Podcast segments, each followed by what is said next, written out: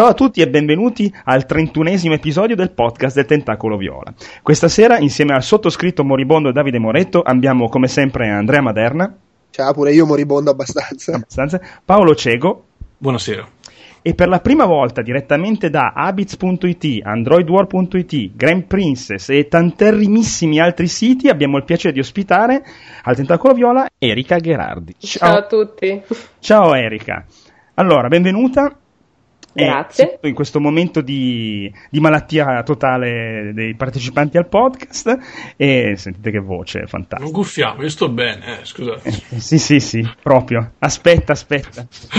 Ehm, e, e eh, benvenuta appunto e volevo chiederti innanzitutto, eh, dato che tu finalmente dopo la dottoressa Valeria abbiamo un ospite eh, donna che gioca ai videogiochi, ne sa un sacco e quindi possiamo parlare eh, a, a, a, allo stesso livello, se no eh, con... Valeria era un po' più complicato, ecco. Allora, ehm, Erika, raccontaci un po' qualcosa di te, cosa fai di bello, quanto sei appassionata, insomma, Raccontati un secondo. Allora, oddio, tutto insieme. Preferisco le domande, si può. Assolutamente Comunque. sì. Allora. Vado con le domande, se vuoi. sono preparatissimo. allora, vabbè, a parte fare un lavoro normale come tutti nella vita, per mantenermi, eh, ho fondato a luglio dello scorso anno insieme ad altri amici Habits.it, che è un sito un portale vorrebbe essere eh, che tratta tutti quegli argomenti abbastanza cari ai nerd, geek, quindi si va dalla, dalla, tecnologia fino al cinema, alla musica, insomma cerchiamo di variare di spaziare abbastanza, ovviamente non possono mancare i videogiochi. Bene. E da un anno e mezzo più o meno scrivo anche su androidworld.it dove mi occupo principalmente di fare le recensioni delle applicazioni, infatti mi dicono sempre che sono praticamente la regina delle applicazioni, ne ho provate tantissime, credo, fino alla nausea ormai. Beh, le 5 le, le cinque top di qualsiasi genere, insomma, è la tua rubrica preferita, mi sembra.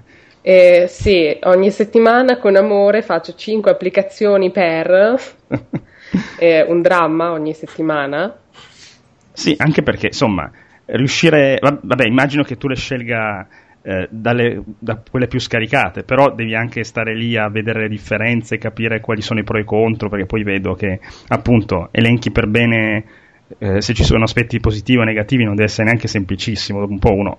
Posso immaginare che si rompa anche un attimo, magari a provare quin- il quinto browser, ecco, a trovare qualcosa da dire sul quinto browser dei cinque. Esatto, poi capisci, non so se magari sei incappato proprio in quello dei browser, c'è stato, mi hanno chiesto di fare i browser più usati, mm-hmm. eh, mi hanno detto che erano tantissimi comunque browser interessanti, c'è stato 5 browser tra quelli mainstream, mm. e lì è stato facile, e poi c'è stato 5 browser alternativi, e lì è stato il vero dramma.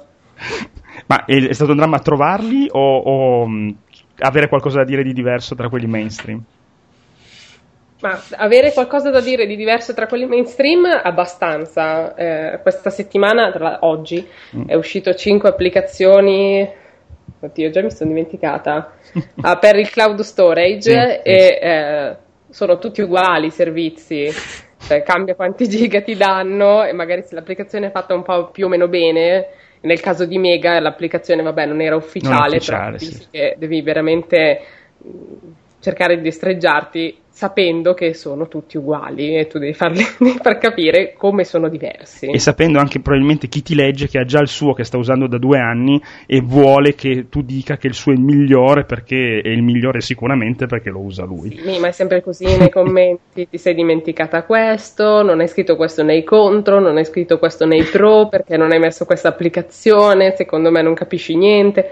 Sono un sacco Beh, di cose belle. Sono, sono abbastanza gentili però mi sembra, non sono tipo da YouTube fai schifo schifo. No, no, no. Okay. no, fa schifo. Sarà, sai, essendo una ragazza nessuno osa particolarmente ah, okay. insulti, in pubblico perlomeno.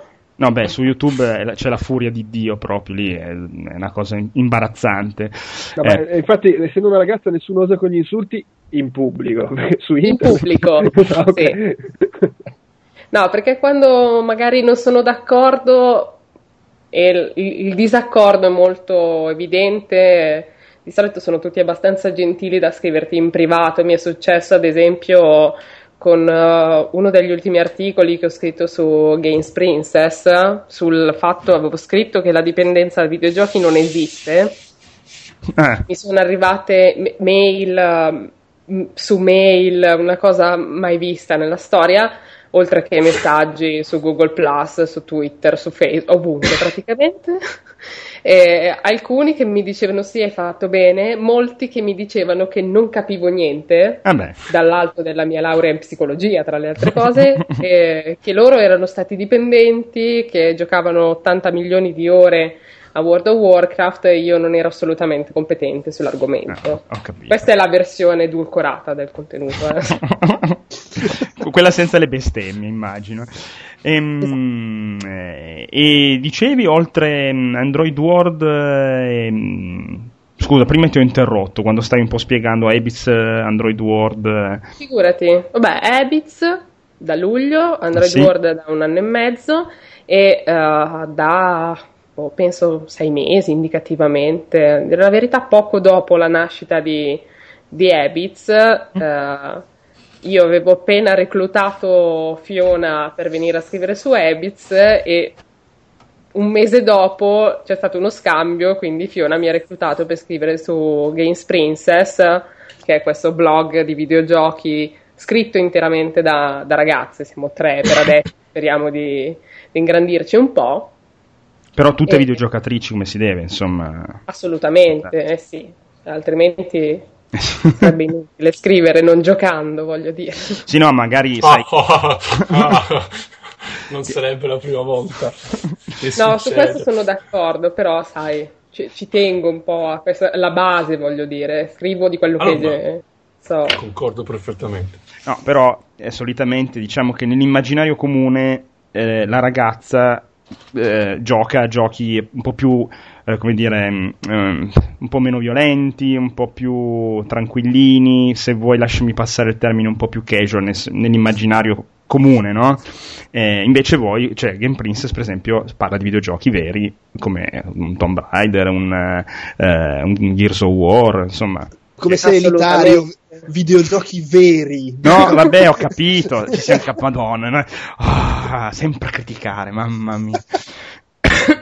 Ma qua però parte la mia domanda, come dire, eh, cosa vuol dire essere una videogiocatrice vera, perdonami il, il- il termine, eh, in un mondo apertamente maschile, nel senso, cioè, co- al di fuori anche delle tue conoscenze, che, cioè le sue- tue amicizie che immagino che condividano tue, eh, insomma, i tuoi hobby, però quando, perché quando io parlo di videogiochi la maggior parte della gente mi dice ah sì sì no ma anch'io una volta gioco a videogiochi a Pac-Man va bene. Eh, oppure ah sì sì anch'io una volta ho giocato a videogiochi come si chiama quello con la pistola? E io Far Cry no no. Eh, Doom. Ah Doom sì sì ci ho giocato una volta quindi eh, per una ragazza com'è essere una videogiocatrice vera? Insomma sei vista diversa da- dagli altri ragazzi è una cosa. Allora, guarda, eh, ci sono diverse, come dire, diversi aspetti di questa cosa. Diversa sì, cioè diversa assolutamente. Già il fatto di, di capirne qualcosa mi è valso un numero esorbitante di proposte di matrimonio, così a prescindere proprio. Eh, che è un classico intramontabile. Un oddio giochi, mi sposi è veramente... è, è romanticissima questa cosa Sì, sì, sì, penso che sia veramente l'apoteosi del romanticismo. E, e poi c'è, da un lato, c'è anche chi... Questo succede soprattutto online. Online ti capita, adesso un po' meno, però ogni tanto qualcuno che dice sì, sei una ragazza, forse non hai capito bene come si gioca online, te lo spiego io. Que- Quello capita spesso. Eh, ma non ti senti, cioè, da andare a casa sua e tirargli una vangata sulla schiena un tizio così, cioè, oppure Sì, sì, mi è capitato una volta. Guarda, adesso succede molto meno, per fortuna. Anche perché, vabbè, quando gioco online, che ne so, ad Halo tendo a giocare comunque con Mhm. gli amici, eh, Ah. quindi sconosciuti che, eh, che rompo. Quindi non con i bambini americani che urlano tutto il Però tempo. online E non so se ave- cioè, immagino che sì, avrete presente nel multiplayer Mass Effect l'ultimo al, al finale bisogna rientrare perché vengono a recuperarti nell'area apposita. Mm. E uno con cui stavo giocando, insieme a tutti gli altri ovviamente, eh, erano rientrati nell'area, c'erano 80 nemici e io avevo un tantino di difficoltà a rientrare senza che nessuno mi desse una mano a sparare a tutti quanti e quindi alla fine non ero riuscita. Mm. Questo genio poi è venuto, mi ha mandato un messaggio vocale, tra le altre cose, sul live Mm? per dirmi forse non hai capito, alla fine devi rientrare nell'area. Lì mi sono veramente incazzata. Bello, ma era, era un tuo amico o una persona che passa lì per caso? eh? No, no, era uno sconosciuto Ah, perché quella sera non c'era evidentemente nessun altro con cui giocare, mi è capitato questo pirla. Eh, E l'hai presa benissimo, eh, sento. dal- e l'ho presa benissimo, sì, sì, anche perché... Perché io Eh, quando mi ritrovo a giocare online, se già io, che sono un maschio, mi sento insultare come una bestia, non voglio immaginare la simpatia che può esserci verso una ragazza da sola, che mm, soprattutto appunto americani, gente così abituata a, urlare contro chiunque, quindi eh, hai tutta la mia stima, ecco, assolutamente. Sì, ma questo è stato un caso particolare, Ah. si- sono quelli che si sentono in dovere di spiegarti come funziona, perché poi nel gioco, se magari stai giocando male, Mm. in Halo per farti un esempio, e sento qualcuno che comincia a bestemmiare, perché succede abbastanza spesso, mh, cioè io non me la prendo, se sto giocando male o se continuo a morire, eh, cioè se vuoi bestemmiare un po', sto bes- sicuramente può andare sicuro dall'altra parte che anch'io sto bestemmiando perché continuo a morire, quindi ci capiamo. Mhm. Però se parti dal presupposto che in quanto donna non ho capito come funziona il gioco, lì abbiamo dei problemi. Immagino. Sì, sì, quello sì. il fuoco amico potrebbe essere un problema, soprattutto il tuo. Esattamente. Esatto. Ma una volta mi, era, mi ha divertito tantissimo un tuo tweet che diceva che ci provano anche con eh, Razzle o roba del genere. E questa mi, mi aveva ammazzato le risate perché co- non, so- non riesco a capire come fai a provarci giocando a Razzle, però. Eh, guarda, non lo capivo neanch'io. Esatto. Madonna, veramente, è incredibile. Dai, ti faccio vincere. Beh, No, eh, no, ma il fatto che non è basato sul uh, ti faccio vincere, perché quello sarebbe capito troppo evidente. ah, è A più parte da una cosa più, più sì, tipo mi dispiace che hai perso, a me non me ne poteva fregare di meno, eh, però comincia sempre così. Il classico è mi dispiace che hai perso, vuoi che giochiamo ancora? Ma no, Che tra- cioè, Ucciditi, credo che poi sia stato il. Sarebbero, sarebbero tutti da deportare in massa e legarli a una sedia presso uno studio di controllo di qualità qualsiasi, dove verranno castigati tutti i giorni da una quantità di donne pari a quella degli uomini, e così capirebbero che non c'è alcuna differenza whatsoever.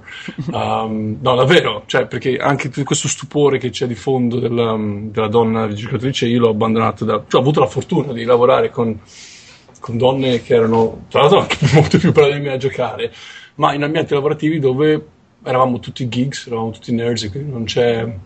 Mi, stu- cioè, mi stupisce ci sia ancora, Erika me, la- me lo testimonia stasera, cioè, mi spiace che è una figuraccia, però davvero sarebbero tutti da legare una sedia e, e fare testare il multiplayer di un, un gioco triplato per otto ore al giorno in cui vengono onnati da, e tibaggati da, da donne in continuazione.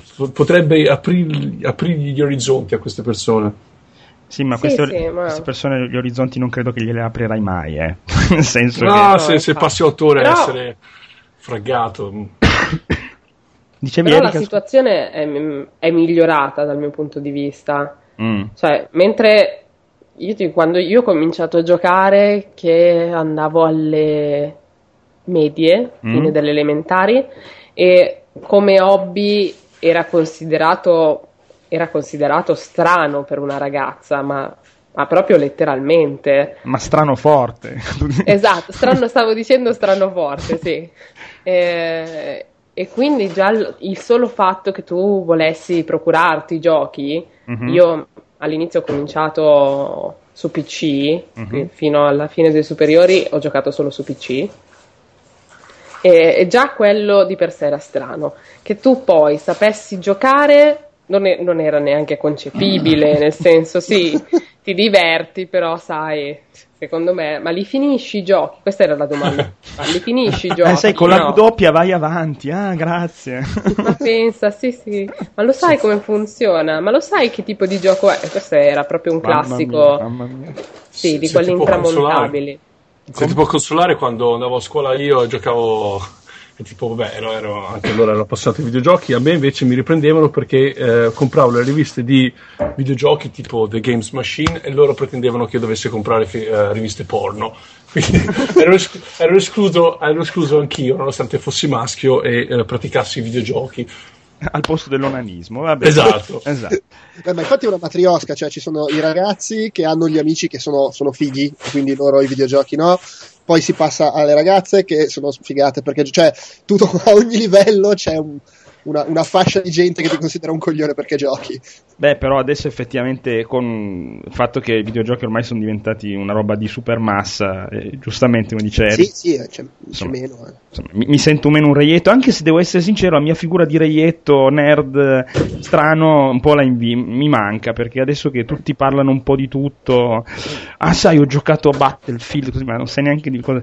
Lì sì, lì sono, faccio io lo snob schifoso a dirgli...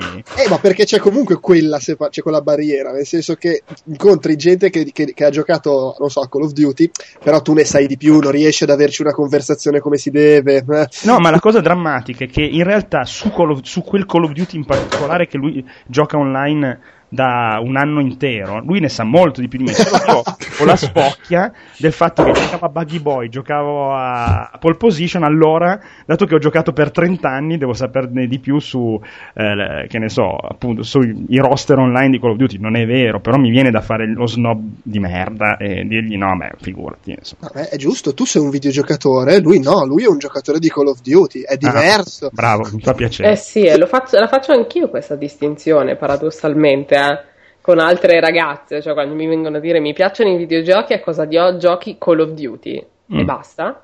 Cioè, è quello, cioè, è come se mi dicessi gioco soltanto a Giulia Passione sul DS, per me cioè, più o meno la stessa fascia, capito? Ho avuto un'immagine di Giulia Passione in stile Call of Duty con un lago di sangue di animali morti. È la volta in cui diventa interessante Giulia Passione. Sì, potrebbe essere. Beh, potrebbe- in effetti è come uno che ti dice che è appassionato di cinema e poi va a vedere solo i film dei Vanzina. Cioè, Sì, sì, mi piace questa. Esatto, questa- sì, il paragone regge. Assolutamente sì, assolutamente sì. Bene, ma eh, cosa prevedi? Che le cose miglioreranno o, o ancora o, o che rimarranno più o meno così, considerando comunque il numero molto diverso tra maschi e, e tra uomini e donne che giocano nei videogiochi? Insomma, la percentuale comunque è sempre molto a favore dei, dei ragazzi, ma secondo me anche per un motivo di marketing, perché chi fa i giochi li fa con un ben- bel target in mente, cioè il tizio sui, dai 15 ai 30 anni, maschio, così. Cosa ne pensi? Ma guarda, in realtà io penso che eh, la situazione potrebbe ulteriormente migliorare. Non mi aspetto grandi miglioramenti, cose miracolose ovviamente, però mh, ris- visti gli ultimi anni, secondo me sicuramente ci saranno più ragazze, me lo auguro sinceramente, eh, che vorranno avvicinarsi alla- al mondo del, del gaming. Poi sì, è vera questa cosa che gli sviluppatori hanno quel, quel target eh, che è praticamente prettamente maschile, Mhm. però c'è questa, come dire, questo cliché del fatto che eh, gli sviluppatori fanno giochi per, per i maschi. Cioè, Mm. non è vero che un gioco è per un maschio, nel senso io posso divertirmi ugualmente a- con qualsiasi tipo di gioco, nel senso mi piace Tomb Raider e lei, la protagonista, è, è donna, questo non toglie che se la giornata gira male e io voglio prendere in mano Gears of War, non, non capisco dove sia il problema e quanto possa essere maschile. Anzi, cioè io vi sfido a mettervi contro una donna in fase premestruale.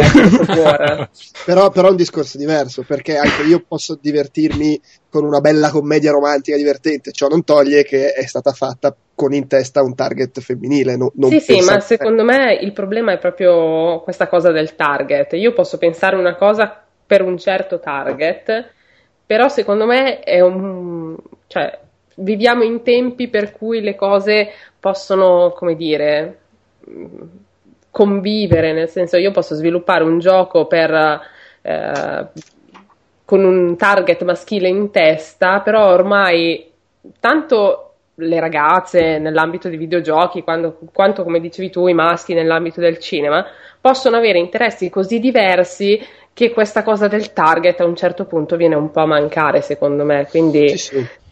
È utile per lo sviluppo, secondo me. Il target è sempre importante. Io, lo- per esempio, per me è importantissimo quando penso agli articoli eh, per Ebitz o quando li correggo ai miei colleghi. Eh, ma questo non vuol dire che se io scrivo un articolo, eh, non lo so, sulle applicazioni Android e lo faccio magari con l'intento di andare a prendere tutti quelli che Android già ce l'hanno, allora non, non potrò, non lo so, colpire in qualche modo qualche newbo o qualcuno che usa un altro sistema operativo. Quindi secondo me è una cosa No. indicativa. Mi volevo un attimo intrufolare. Il, um, per quanto riguarda i targets, comunque, cioè, i target sono qualcosa che di solito so- è il publisher che impone, però eh, spesso ci si dimentica che i giochi, al di- alla base, lo scheletro di un gioco lo crea un designer. E secondo me il fulcro della questione è che ad oggi, senza dati alla mano, sinceramente, ma ci sono più ga- game designer maschi che game designer femmine. E un game designer maschio, al di là del target che il publisher che gli dà i soldi ogni mese potrà imporli, un game designer cerca di creare il gioco che vorrebbe giocare lui stesso. Quindi in futuro Mm. si tratterebbe piuttosto di ehm, avere più game designer donne. Perché Sì, il, eh, il, il È, è un insieme di tutte le cose, probabilmente. Ma che poi ci sono, ci sono in realtà ci sono sempre più donne che lavorano nel settore, però non Ah, poche in, ruoli, come si dice, Esatto. decisi- decisionali. Ecco. Poi, scusate, sempre parlando di cinema, Catherine Bigelow, una delle mie registe preferite, è una che fa dei film che se lo, se lo guardi dici, beh, questo è impossibile che abbia fatto una donna. E invece l'ha fatto una donna, perché No, ma- ma- e con le infatti- contropalle, tra parentesi. Ma quello sicuramente è, è- è sicuramente più, più sfumata la cosa. Poi rimane anche il fatto che comunque si, si sta un po' aprendo il settore, molto grazie al movimento dal basso e, e alla scena indie o comunque dei piccoli giochi. E, e- e poi c'è sempre il discorso che io adesso non so, che mi sembra stia diventando sempre più d'attualità del fatto che i giochi costano di più, eh, eh, ci metti un sacco a rientrare, continuano a fallire studi e robe. E, in un contesto in cui poi immagino che con la next gen costeranno ancora di più, rimanere limitati, cioè co- rimanere chiusi nel fatto noi vendiamo solo a quella fascia di gente, boh, non lo so quanto, Un po' quanto mio, possa effettivamente. sì, poi dipende, eh, perché poi il problema è che già tu di base col videogioco ti limiti perché non tutti videogiocano come tutti possono, che ne so, leggere o guardare un film. E in più ti limiti ancora di più andando a cercare un limitato gruppo di persone diventa un casino. Perché poi al cinema, voglio dire, al cinema ci va chiunque e lì il film che ha come target, eh, la, la- la- non so, Twilight è evidentemente pensato per una fascia di pubblico, ma fa miliardi perché comunque ci va chiunque a vederlo. Sì, sì, beh, è più facile la fruizione, è più semplice anche. È chiaro, sì. anche voglio dire, i film della Marvel, eh, anche quelli sono pensati per, per, per ragazzini, ma in realtà vanno bene per tutta la famiglia, ci va chiunque a vederli. e Tanti saluti. Perché, a- a- a- perché dietro a quelle opere, cioè per Twilight o Shades of Grey c'è una donna e per la Marvel c'è di solito un uomo. Sì, sì, sì. Sì, Sì, però è diverso perché lì ti limiti a un target, ma sei comunque più accessibile e quindi fai- No, va bene per- lo stesso. Però perdonami, tu hai citato Shades of Grey, era 50 sfumature di grigio? È quello? Lì non è Sì. una donna dietro, è un incapace, potrebbe essere un osso, veramente un... Non- Cioè, non, lo so perché non ho. guarda, io ho letto il primo e la merda, vabbè. Ma... Vabbè, non è che essere una donna esclude la possibilità di essere un No, incapace. no, ma lì il fatto è che proprio cioè, il- non c'entra il sesso di chi ha scritto o il gusto, è proprio scritto di merda, è una roba allucinante. Non potrei essere più d'accordo. Cioè, ma- scritto tipo una recensione, credo che fossero sei parti su 50 sfumature di grigio su Ebitz, perché era talmente scritto male Guarda, che dovevo separare le cose. Sì, Cioè, sì. sei sfumature di recensione. Sei sfumature di recensione, no? L'ho chiamato 50 sfumature di basta la recensione, perché veramente se ne poteva più. No, ma è una roba eh, veramente, ma credo un bambino delle medie può scrivere una roba del genere, vabbè. No, Comu- neanche. Beh, comunque, eh, scusa, Spero- no, scusate, io spero che un bambino, non l'ho letto, ma spero che un bambino delle, delle medie non scriva. ti assicuro che i bambini delle medie di oggi, quella lì, è come Topolino, cioè non, Ovvio. non è nulla quello che ha scritto quella tipa per, per i ragazzini delle medie, secondo Neanche me. per gli adulti è qualcosa. No, cioè, ma proprio niente, sì, niente, assolutamente. Male. Mamma mia. Che poi, eh, tu hai citato Twilight e questa roba qua, ma forse non sai, piccola citazione poi chiudo, che la scrittrice l'aveva iniziato questo simpatico fenomeno editoriale della Madonna come eh, storia, fa, eh, fa, fanfiction di Twilight. Sì. Esatto. Cioè praticamente lei aveva preso i personaggi di Twilight e li aveva messi in una situazione, eh, come dire, sessualmente diversa e poi ha detto ma sta venendo veramente una figata e cambiamo i nomi ed evitiamo che siano vampiri ed è uscito quella merda. E... No, non è andata proprio così. No? No, Ah, e- in realtà è andata che lei l'aveva pubblicata, cioè la, la fanfiction l'aveva fatta, Mm. lei l'aveva pubblicata Sì? sul sito, su un sito famoso di fanfiction che non mi ricordo qual era Eh? e gliela- gliel'avevano censurata Madonna. perché era troppo spinto. Io non so quanto potesse, cioè io l'ho letto il libro, eh, Eh.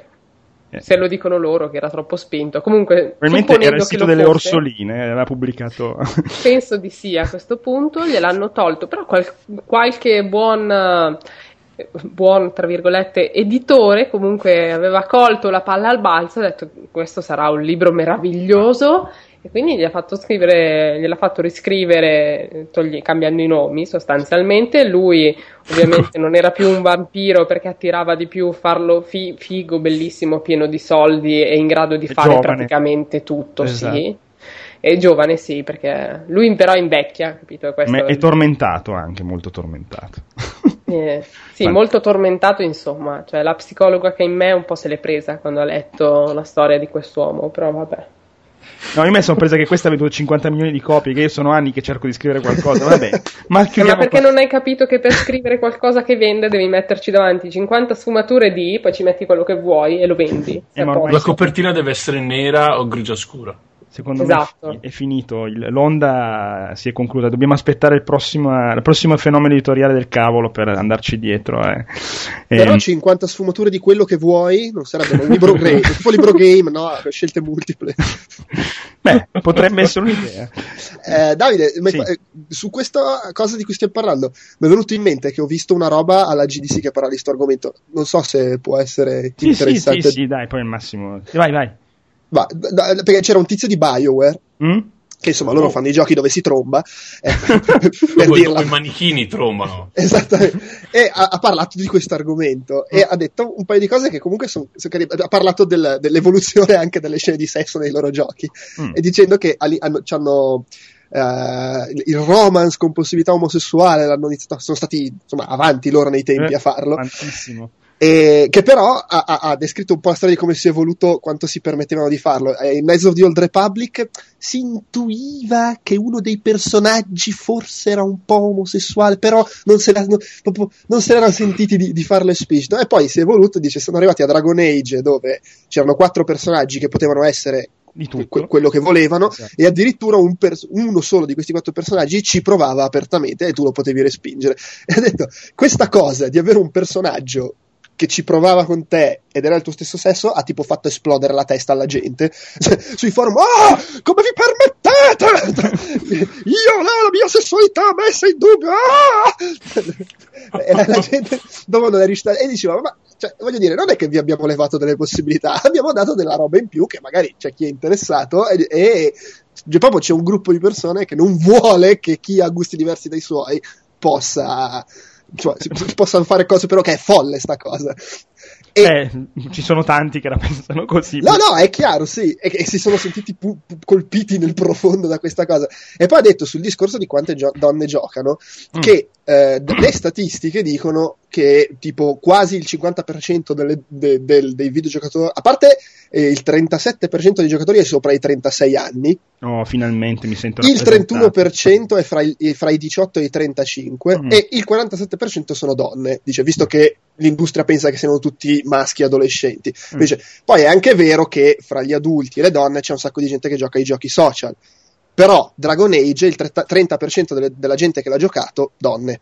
Sì, che poi so- non è tanto so, non è il casual game proprio Esatto, dice per- frontiera. C'è già- ci sono già le donne che giocano ai nostri giochi. Dice, dice, e tra parentesi, 24% delle persone ha giocato con personaggi gay. Poi magari non sono gay quelli che l'hanno fatto e volevano giocare di ruolo, appunto. Però evidentemente c'è comunque anche un po' di gente a cui queste cose non danno fastidio. Per No, no, ma lo immagino, lo immagino. E niente, vabbè, poi, e poi ha detto le stesse cose che dice Paolo, che alla fine comunque bisogna avere un, un team diverso. Lui appunto ampliava il discorso al di là anche di uomini e donne, ma eh, rappresentare, non so, le minoranze etniche piuttosto Mhm. che... le- le- perché poi c'è, la- tu- se tu guardi, nel, la- dice... Il problema è che è anche difficile parlare di argomenti che non conosci e quindi se hai nel team persone che sono in grado di dirti guarda questa cosa la stai trattando male in maniera poco delicata, aiuta e vabbè ha fatto degli esempi, adesso non sto qua Sì, a no, dirli. perché comunque rischi, rischi di scadere nel doverlo fare per forza e di fare la cazzata. Es- esattamente, tra l'altro ha detto che io non l'ho letto, ha fatto, ha fatto un fumetto di Mass Effect con un personaggio transessuale addirittura. Addirittura. Che, sì, sì. E, e vabbè, insomma, cose... No, addirittura nel senso coraggiosi comunque. Eh, infatti sì, e, e niente. Vabbè, e, e poi la, la cosa carina che ha detto, il problema è che tu, cioè la maggior parte delle persone non si rendono conto di, quan- di- di- di- questo genere di problemi e lo minimizzano perché sono privilegiate, cioè il punto è che se tu sei un maschio bianco eterosessuale, che, che cosa ne sai di cosa vuol dire essere nero, eh, gay o, vero, comunque- e, e quindi è ovvio che per te non sembra un problema ed è ovvio che poi è difficile capire chi sta dall'altro lato, eccetera. Dice, però bisogna, bisogna stare attenti a queste cose. E poi, e poi, visto che lo diceva prima Erika, anche sul discorso di- del- dei deliri che scoppiano su- sui forum, la gente che ti insulta, eccetera. Anche quella è una roba li- in cui l'industria se ne frega, dovrebbe prestarci un po' più attenzione, anche perché dice, prima o poi si arriverà alla responsabilità legale su queste cose. Madonna, dai. Vabbè, sono le stesse persone che hanno cambiato il finale di Mass Effect 3, eh? Qui c'è nel Eh, lo so, lo so. Eh, Quindi- vabbè. Vabbè, Eh, comunque, era così, giusto per dire. st- Se- No. Perché alla GDC c'era tutta una serie di. Io n- purtroppo sono riuscito a vederne solo un paio, ma c'era tutta una serie di interventi su, eh, su, su argomenti come questo, sulle donne nel settore, su. Ce n'era una, eh, l'immagine che il videogioco dà di sé all'esterno, eh, che mi sembrava anche una roba interessante. Il primo anno che fanno queste cose qui. Vedi che sta maturando anche, a parte che la GDC è sempre stata un filo più matura di tutti gli altri eventi del genere dell'industria annuali. Poi è arrivato David Cage, ha fatto vedere un paio di tette e è uscito. Va bene. Quello che fa, no? Ehm, allora, io direi che possiamo passare avanti alla notizia che mi, ha- mi hanno detto i miei compari che manco ve la sapevo, ovvero che Disney, la sto leggendo da IGN Italia ovviamente, eh, che Disney ha... Come? Non fidarti di GN Italia. che Disney ha avviato una nuova ristrutturazione per LucasArts scegliendo di archiviarla completamente a livello di publisher. Quindi ci siamo persi Star Wars 1313, eh, non sapevo neanche di Star Wars First Assault, non, non sapevo che fosse in produzione e quindi praticamente tutte le, le proprietà intellettuali di LucasArts a questo punto ciao, rimangono lì, cioè Vabbè, rimangono, rimangono lì, loro ma non ma ci- li da- le daranno su licenza come, come, si face- come facevano come con Telltale. come, come Disney fa, penso. Cioè, secondo me sì. Cioè, se, se- Mm. voglio- allora, stanno per uscire tre nuovi film di Guerre Stellari. Tu pensi veramente che non usciranno videogiochi? No, però perché secondo te eh, un, un titolo che comunque ha fatto un, un bel impatto sul pubblico come... Aspetta, che muoio. Star Wars 1313 viene cassato. Beh, ma noi non sappiamo cosa, cosa esiste, cioè a che punto fosse, cosa esistesse i 13 Abbiamo fatto vedere un paio di demo alle fiere. Magari c'era solo cioè, C'era non una so. mazza. No, io, eh, onestamente non l'ho seguito minimamente, non so a che punto fosse lo Mm. sviluppo. Però va- sapere, e, e poi vale il discorso di prima, è sicuramente un, un gioco che richiede tanti investimenti. Disney l'ha detto fin da subito che gli interessa investire solo nei giochi social e si è rotta le palle delle- de- dei, dei giochi grossi. Hanno chiuso anche le- il gioco dei Pirati dei Caraibi che stavano facendo, che Mhm. sembrava carino. Eh, evidentemente no, non vogliono investire in quel senso. Disney c'è Potrebbero stato averlo un congelato. Come? Potrebbero anche averlo congelato finché non uscirà il film. Vabbè, sì. quello- Facilissimo anche quello. Beh, però se hanno chiuso gli studi. Anche Vabbè gli che- studi sì, vabbè, ma comunque il codice c'è, c'è le, Sì, gli sì. assets ci sono, lo prendono, li li danno a un altro studio e fanno lavorateci un po' su, dai. È vero, però è anche vero che perché devi spendere per fare il gioco della Madonna con la grafichissima sull'universo nascosto di Guerre Stellari quando puoi spendere un terzo e fare il gioco su licenza sui tre film e tanto vende lo stesso e che te frega? Sì, No, sì, anche quello può essere, certo. Cioè, me la immagino abbastanza così la cosa. tu Erika sei una fan di LucasArts, hai giocato a tanta roba loro o l'hai snobbata per altre cose? No, non ho giocato a tanta, tanta roba loro purtroppo, però nel senso la notizia mi perplime abbastanza, anche perché già ero abbastanza sul piede di guerra con la Disney che vuole fare altri tre film. Se poi comincia a chiudere cose così perché la mattina si sono svegliati male, non, non è un buon segno. Cioè, a Beh. parte per i videogame, ma in generale per, la, per, il brand, nel senso io al posto di Lucas un po' mi preoccuperei di, di, della fine che potrebbe fare il suo beneamato Star Wars. Vabbè, ma tanto lui è lì in mezzo a, al coso di zio Paperone nuotando nei petrol dollari, ormai, ormai non gliene importa più niente. C'è Jar Jar Binks che, che eh, lo sta, sta, torturando il pupazzo di Jar Jar Binks, secondo me. Ormai ce lo siamo giocato, Lucas. Eh. Tra parentesi. ma sai, cioè, nel senso, hai partic- praticamente partorito col sudore, perché all'inizio non è stato facile, una serie che poi è diventata famosissima e che uh, ha praticamente spopolato da quando è uscita fino ad adesso, perché tuttora i nerd, ah, anche ah, sì, i più sì. giovani, non possono fare a meno di, di non amare Star Wars.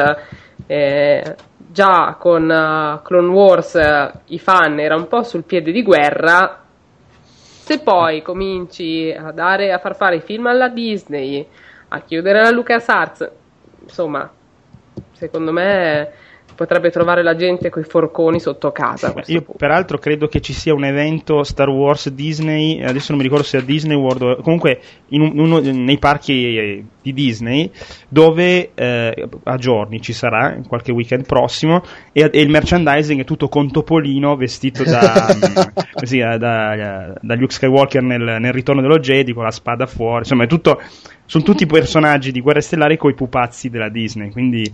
Tra l'altro è bizzarra sta cosa perché, ad esempio, con la Marvel non l'hanno minimamente fatto. Però, secondo me, la Marvel eh, in qualche modo si è, come dire, difesa da questa cosa. Cioè, ehm, Guerre Stellari con Jar Jar, con gli Ewoks, era già entrato pienamente nel mondo dei pupazzi senza eh, senso. Eh no, ma ci sono anche Marvel, ci sono tutte le serie per bambini. Le, le, le. Ah, guarda, eh, evidentemente o sono stati chi, insomma, ci hanno messo la. Io, per esempio, guardo il cartone animato di Ultimate Spider-Man che lo danno su Disney sì. Eh, ed è bellissimo, è divertentissimo, è fatto bene e per ragazzi perché evidentemente fa ridere. Cioè, Spider-Man è un cretino, ehm, eh, proprio, sì, fa ridere proprio. Però è bello perché poi c'è il cattivo, c'è, insomma, quando ci sono i cattivi, ci sono i cattivi veramente. Eh, invece, Guerre Stellari, evidentemente, boh, tanto probabilmente sanno, forse che non so che fanno Beh, soldi è, comunque. Sem- è sempre stata una roba anche per bambini, Guerre Stellari, dai. Cioè. Sì, sì, però non così che metti Topolino. Cioè, il Topolino no, vs Iron Man non l'ho ancora visto, come dicevi tu. Lo, lo, lo speciale con gli Ewok, però, l'aveva Madonna. fatto Lucas, eh, ricordiamocelo in tv. No, visto che stiamo speculando, no? Intanto, eh. beh, eh, non, probabilmente non sapremo mai cosa è successo, ma potrebbe anche essere, potremmo anche mm, sta creando un po' di rumore per nulla, nel senso potrebbe benissimo essere semplicemente una situazione da boardroom in mm. cui il delegato, chiunque fosse del Star Wars 1313, deve presentare al Mr. Disney: Oh, eh, ci servono altri 8 miliardi per completare questo gioco, ce li date il, il, responsabile Disney si guarda intorno e dice ma sei scemo? E vi, vi, chiudo, vi, chiudo, il gioco. Ah, e, e, quello avrà risposto. Ecco, e per quanto riguarda First Assault eh, chiudiamo anche quello. Vaffanculo eh. cioè, non sappiamo cosa è successo ma è sicuro, essendo un business è, sicuro, mol, è, molto probabile che sia dovuto un, un, un, al fattore soldi. E se, soprattutto se questo gioco era molto dispendioso tra cui tra l'altro è in scaletta, ne parliamo anche dopo del fatto dei giochi AAA che costano troppo uh-huh. e quel che è. Um, un dirigente che magari inter- cioè, anzi sicuramente i videogiochi interessano il giusto, ma è, puramente una, un, un, chart da, uh, da, da marcare a fine mese avrà visto, avrà visto i, i, i, costi che sono passati, i costi a venire, avrà fatto 2 più 2, avrà detto no, non, non, non, non, vogliamo prenderci questo rischio, arrivederci, dite ciao al, al personale. È sì. molto probabile che sia successa una cosa del genere. Probabile, sì. Poi è evidente che Disney. Da, c'era stato il momento che ha detto: Mi facciamo i giochi fichi. C'era il gioco, quello dei quad, che comunque era un bel gioco, eccetera, eccetera. Poi, evidentemente, ha cambiato cambiato idea e basta. Comunque, comunque, boh, vedremo. Tristezza, però, tristezza perché non ci saranno più Loom, non ci saranno più Green Fandango, non ci saranno Ma, più. ma ma secondo me è, Non ci saranno bello- mai stati. È bello sperare perché comunque se le IP esistono e, e se gli sventoli un po' di soldi davanti alla faccia, perché dovrebbero dire no? Ah, io già Eh, mi- Non ci sarà più Star Wars 1313 da quel team di sviluppo, sì, però boh. Sì, ma a me non me ne frega niente di Star Wars. Io mi aspettavo un Monkey Island con i soldi dei Pirati dei Caraibi, insomma, una roba del genere, un film con Non hai avuto abbastanza di Monkey Island, cioè sono belli, giocati quelli. sono, sono- sono ancora lì, cioè pure sull'iPad, ce, l'ho pure io. C'hai ragione, c'hai ragione. Sì, com- comunque sto, sto le- sto leggendo un po' di cose in giro e sì, quello che dicono è che le- le- da adesso le robe di, gu- su, su Guerra Stellare le fanno su licenza. Su Kotaku dicono che 150 impiegati sono stati licenziati. Eh, quello mi dispiace, quello sono Eh, quello, a me dispi- a me di- alla, fine a me dispiace per la gente che perde il lavoro perché sì, Lucas Arts è il marchio storico, però saranno Eh, dieci anni ovvio, che ovvio. fanno un gioco di cui me ne frega qualcosa. Sì, è Eh, vero. Non sono più sinceramente granché affezionato al marchio LucasArts, l'hanno eh, hanno potuto fare talmente tante schifezze che chi se ne frega. Spiace per la gente che perde il lavoro. Peraltro, dopo tipo 5 minuti hanno cominciato ad apparire su Twitter i messaggi, non so, di Naughty Dog, Insomniac. Oh, eh, assumiamo, eh. E beh, d'altronde, insomma. Ma Sì, ecco, una, scusa, una, una, una twittata carina è stata: ma perché sta gente chiude gli studi subito dopo la GDC? Ma chiudeteli prima, così almeno possono cercare lavoro, sti poveracci. effettivamente è un buon punto questo. E visto che Paolo l'ha accennato, io passerei allo step dopo dicendo ciao a LucasArts, ovvero ehm, è uscita la notizia appunto che il nuovo Tomb Raider che a me piaciuto, sta piacendo parecchio, eh, ha venduto 3,4 milioni di copie da- dalla sua uscita che è stata alla fine del mese scorso, cioè fine di febbraio, no? mi sembra sia uscito Tomb Raider. E, e Square Enix eh, ha detto che il suo risultato è stato insoddisfacente, poi eh, il CEO si è dimesso, so- magari non in correlazione, però comunque i, dati, i risultati di Square Enix sono stati particolarmente br- brutti quest'anno e secondo me non per colpa di Tomb Raider, anzi è un miracolo che è uscito così. E, mh, insomma, ma secondo voi, eh, so che tu Erika l'hai giocato Tomb Raider e, e ti è anche piaciuto, Ehm, com'è possibile che un gioco che vende insomma 3 milioni e mezzo di copie in, un- in tre settimane, in un mese, possa essere considerato mm, insomma, un flop? Beh, secondo me siamo ben lontani comunque da considerarlo un flop, nel senso è uno dei migliori giochi che io abbia giocato negli ultimi tempi, mi sta piacendo veramente tantissimo. Già mi piange il cuore all'idea che ormai avrò quasi finito la storia. Mhm. E secondo me non riesco a capire esattamente quale risultato Square Enix si, a- si aspettava di fare nel primo mese. Cioè, a me 3 milioni e mezzo di copie sembrano comunque tante e, eh, ed è solo il primo mese, nel senso dai ge- te- il tempo alla gente di comprarselo questo benedetto gioco, di parlarne bene così qualcun altro lo compra anche perché in un periodo in cui storicamente escono abbastanza titoli interessanti, Poi questo mese ne sono usciti una caterva, eh, ma una caterva per Eh. qualsiasi piattaforma.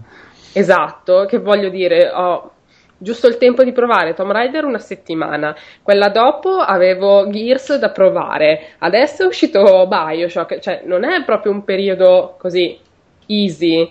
Secondo No, me infatti. 3 milioni e mezzo sono comunque tante copie per il periodo. Se, secondo me Square Enix mh, si aspettava che gli risollevasse tutte le, le cazzate che ha fatto precedentemente. I è 12 ovvio. Final, Fi- eh, Final Fantasy, tre- eh, i 12-13 Final Fantasy che ha I fatto. 12-13 Final Fantasy, più quelli futuri in cui Lightning si arrampicherà come Ezio Ah, no. Auditore sui palazzi tra un po'.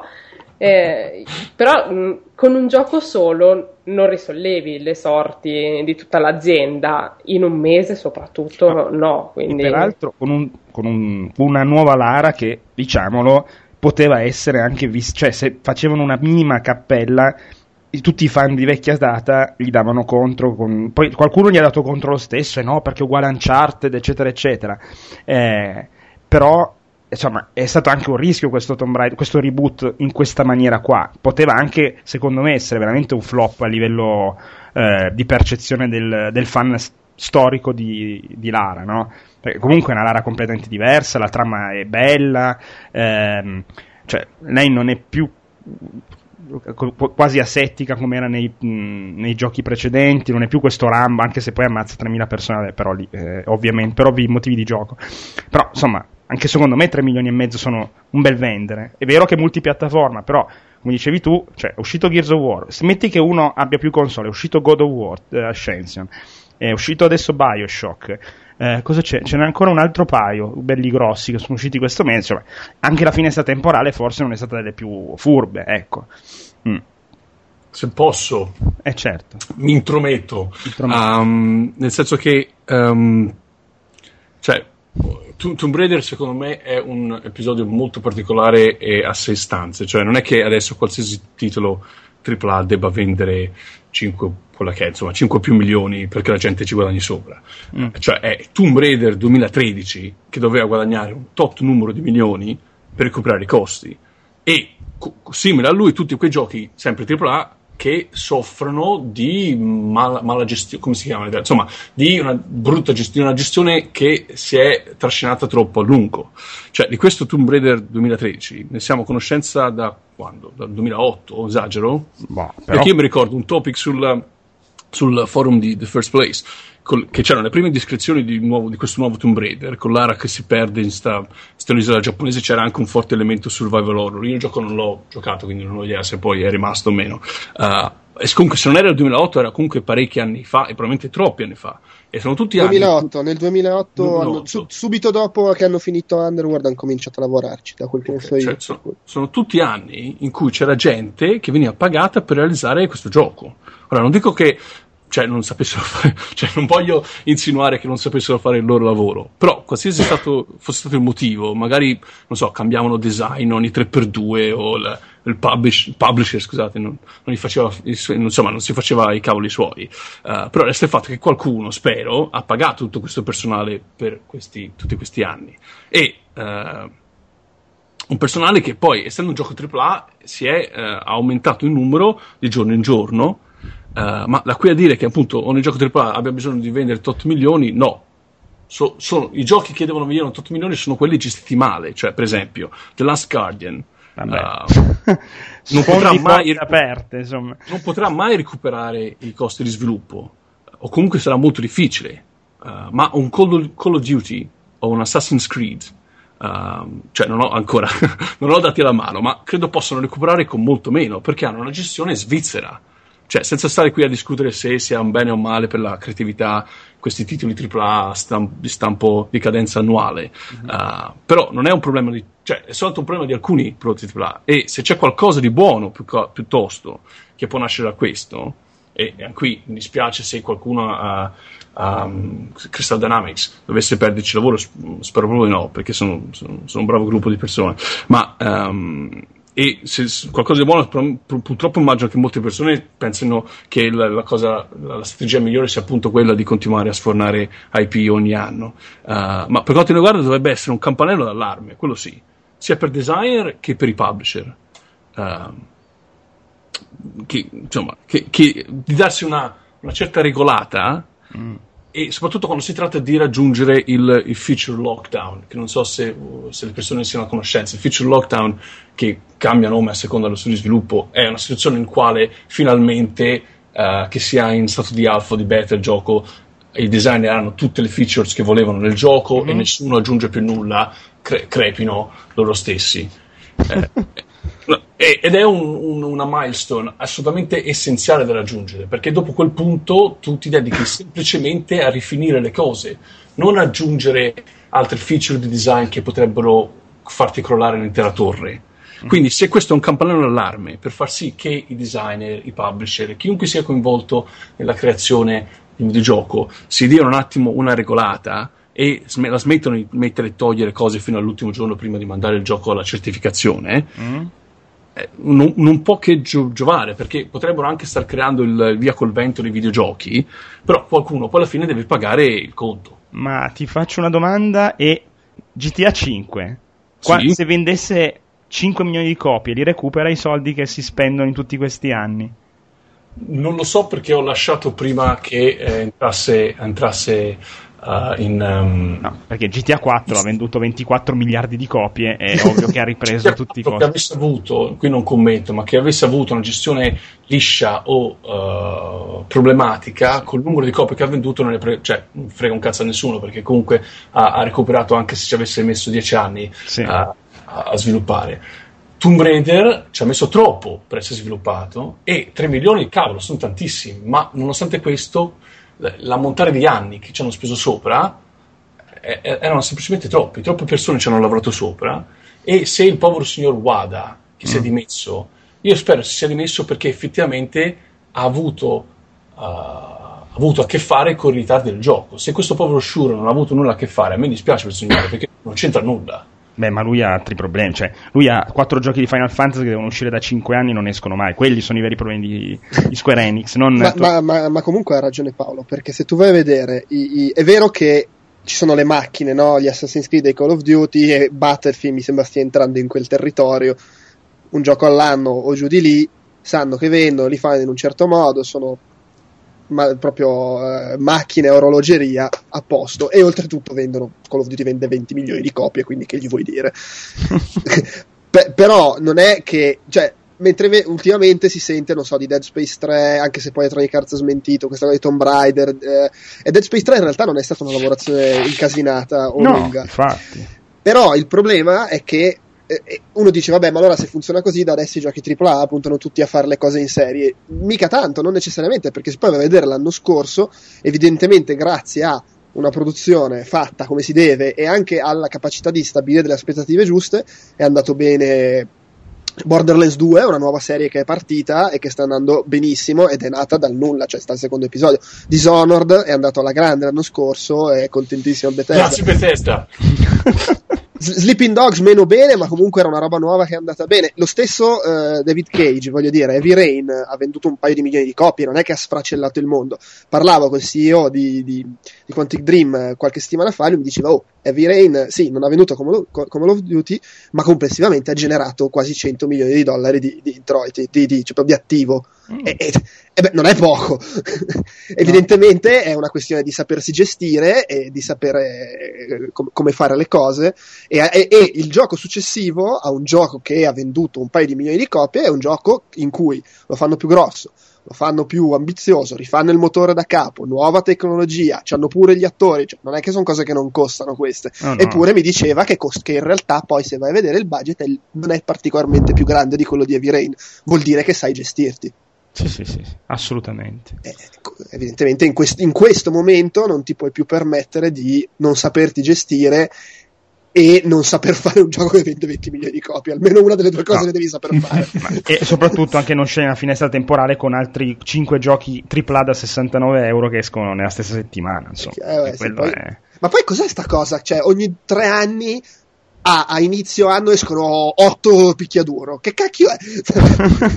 cioè, quest'anno God of War, DMC, Ninja Gaiden, c'era qualcos'altro. Qualche anno fa era successo con Bayonetta, Darksiders, eh, un God of War, Dante's Inferno. Cioè, oh, ma, sì, sì, sì, ma perché? Cosa succede? Boh, eh, non lo so, in realtà qua quello che, che, secondo me ha spaiato un po' è stato Devil May Cry che oltretutto si è, rise- si è rivelato molto, me- molto migliore del, di quanto tutti si aspettavano. Sì, da... peraltro Capcom si lamentava delle vendite anche, anche di quello. Eh. Vabbè, ma quello c'è gente che voleva mh, mm, uccidere gli sviluppatori solo perché hanno osato mettere mano al brand. Beh, ma quello no, non vuol dire necessariamente perché sai, sappiamo benissimo che, che quelli comprano. che si lamentano sono, sono la, la, la minoranza che sbraita. Non è detto che no, poi. Ma poi sono i primi che lo comprano. Quelli, sì, per dire, avete visto? No, la combo non funzionava. Vaffanculo, eh, avevo ragione io. Eh. Ma, ma, d'altra parte Capcom parlando di mala gestione sono quelli che non bastano 6 milioni di Resident Evil 6 sì, 300 miliardi di dollari di Resident Evil 6 ehm, bene allora io direi che possiamo passare avanti Erika qualche altra cosa che vuoi dire su questo aspetto?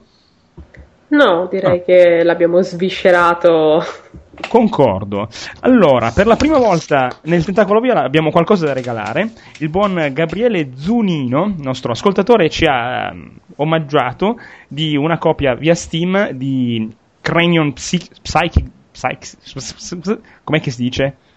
Non so come è scritto. Psychic? Cr- Crayon Physics? Physics, Physics. bravo, Deluxe, che mi pare ne avessi parlato tu Andrea qualche tempo fa. Qua, Eh, può parte. essere. So, io l'avevo giocato su iPod Touch tipo tre anni fa. non so. No, mi pare che ne avessi parlato. Ehm, E, come lo regaliamo? Secondo me, non lo so, possiamo fare una cosa veloce veloce, nel senso che, dimmi tu Paolo se sei d'accordo, quale gioco Paolo ha giocato per mesi e mesi l'anno scorso? Eh?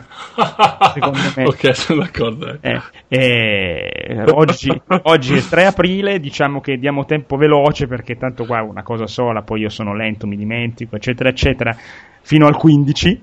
Eh, chi risponde entro il 15 aprile, il primo che risponde vince. Giusto, ovviamente deve rispondere giusto perché se vince una cosa sbagliata, no? Quindi certo. bisogna scrivere al, eh, all'email il tentacoloviola at gmail.com eh, quale gioco Paolo ha giocato l'anno scorso per mesi e mesi e mesi e mesi.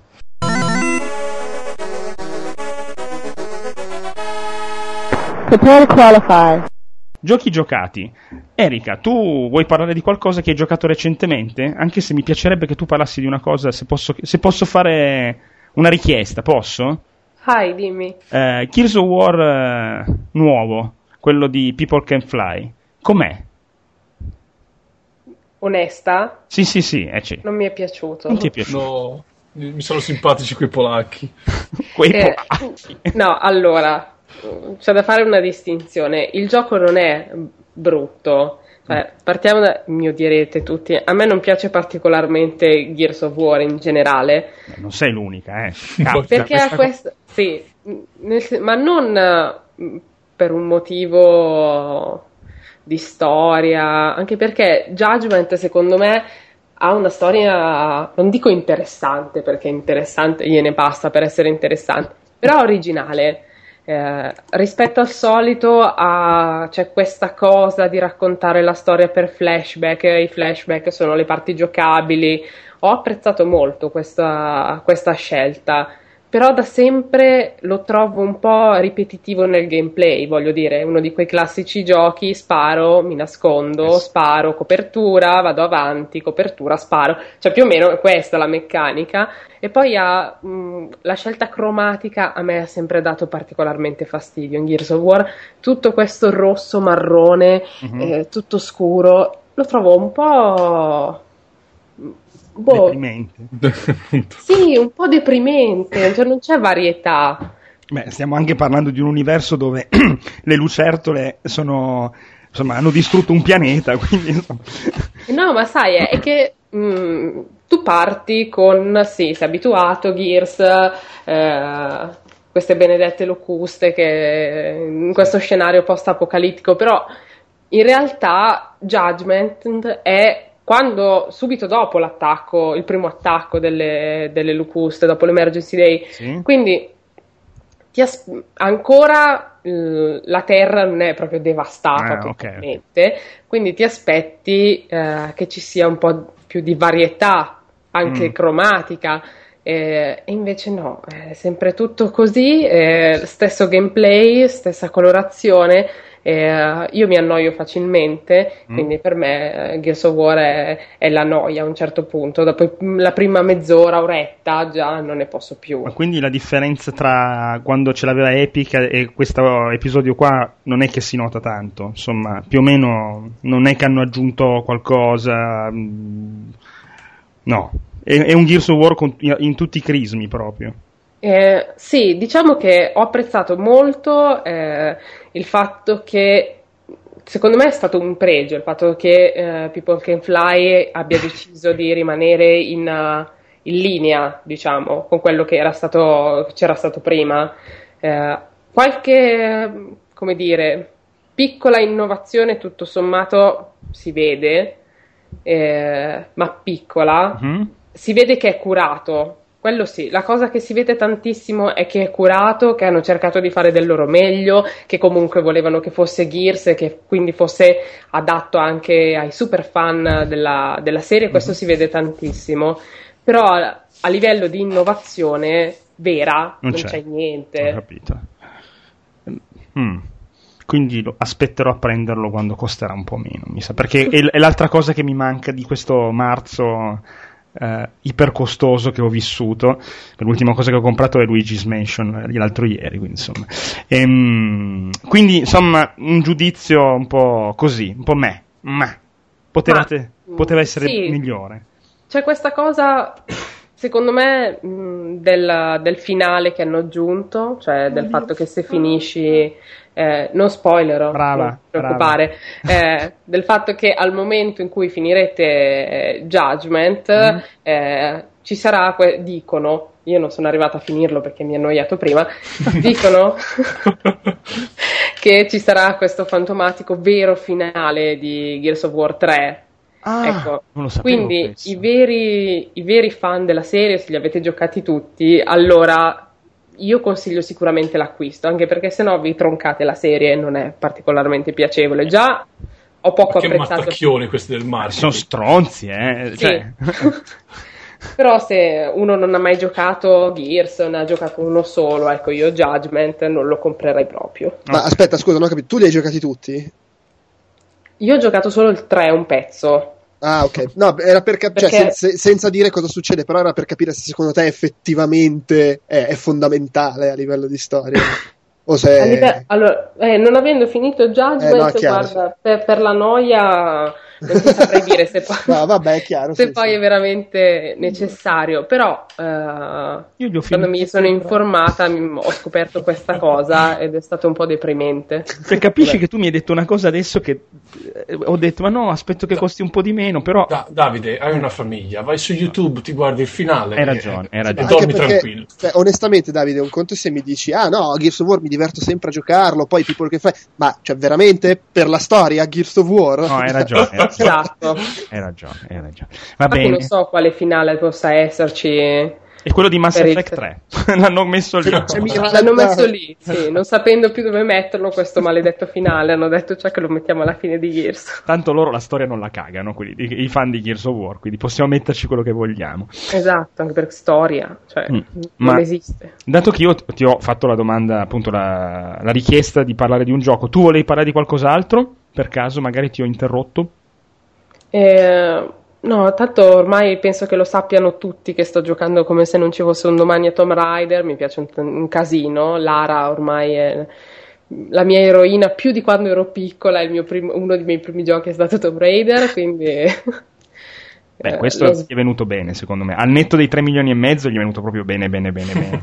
Sì, nel senso, io ti ripeto, non so cosa si aspettassero, però dal mio punto di vista il gioco è veramente mh, bello. Cioè, ho avuto l'occasione di fare la recensione sì, su Ebits e di parlarne recentemente nella- nel podcast di Games Princess e dicevamo che eh, questa Lara secondo me merita tantissimo perché tanto per cominciare è femminile, Mm. cioè non è come quella vecchia pixelosa eh, è tutta concentrata sul fatto che fosse Indiana Jones al femminile, praticamente Indiana Jones con le tette sostanzialmente, perché A- era a punta, uguale. eh, oserei dire a punta. prima, esatto.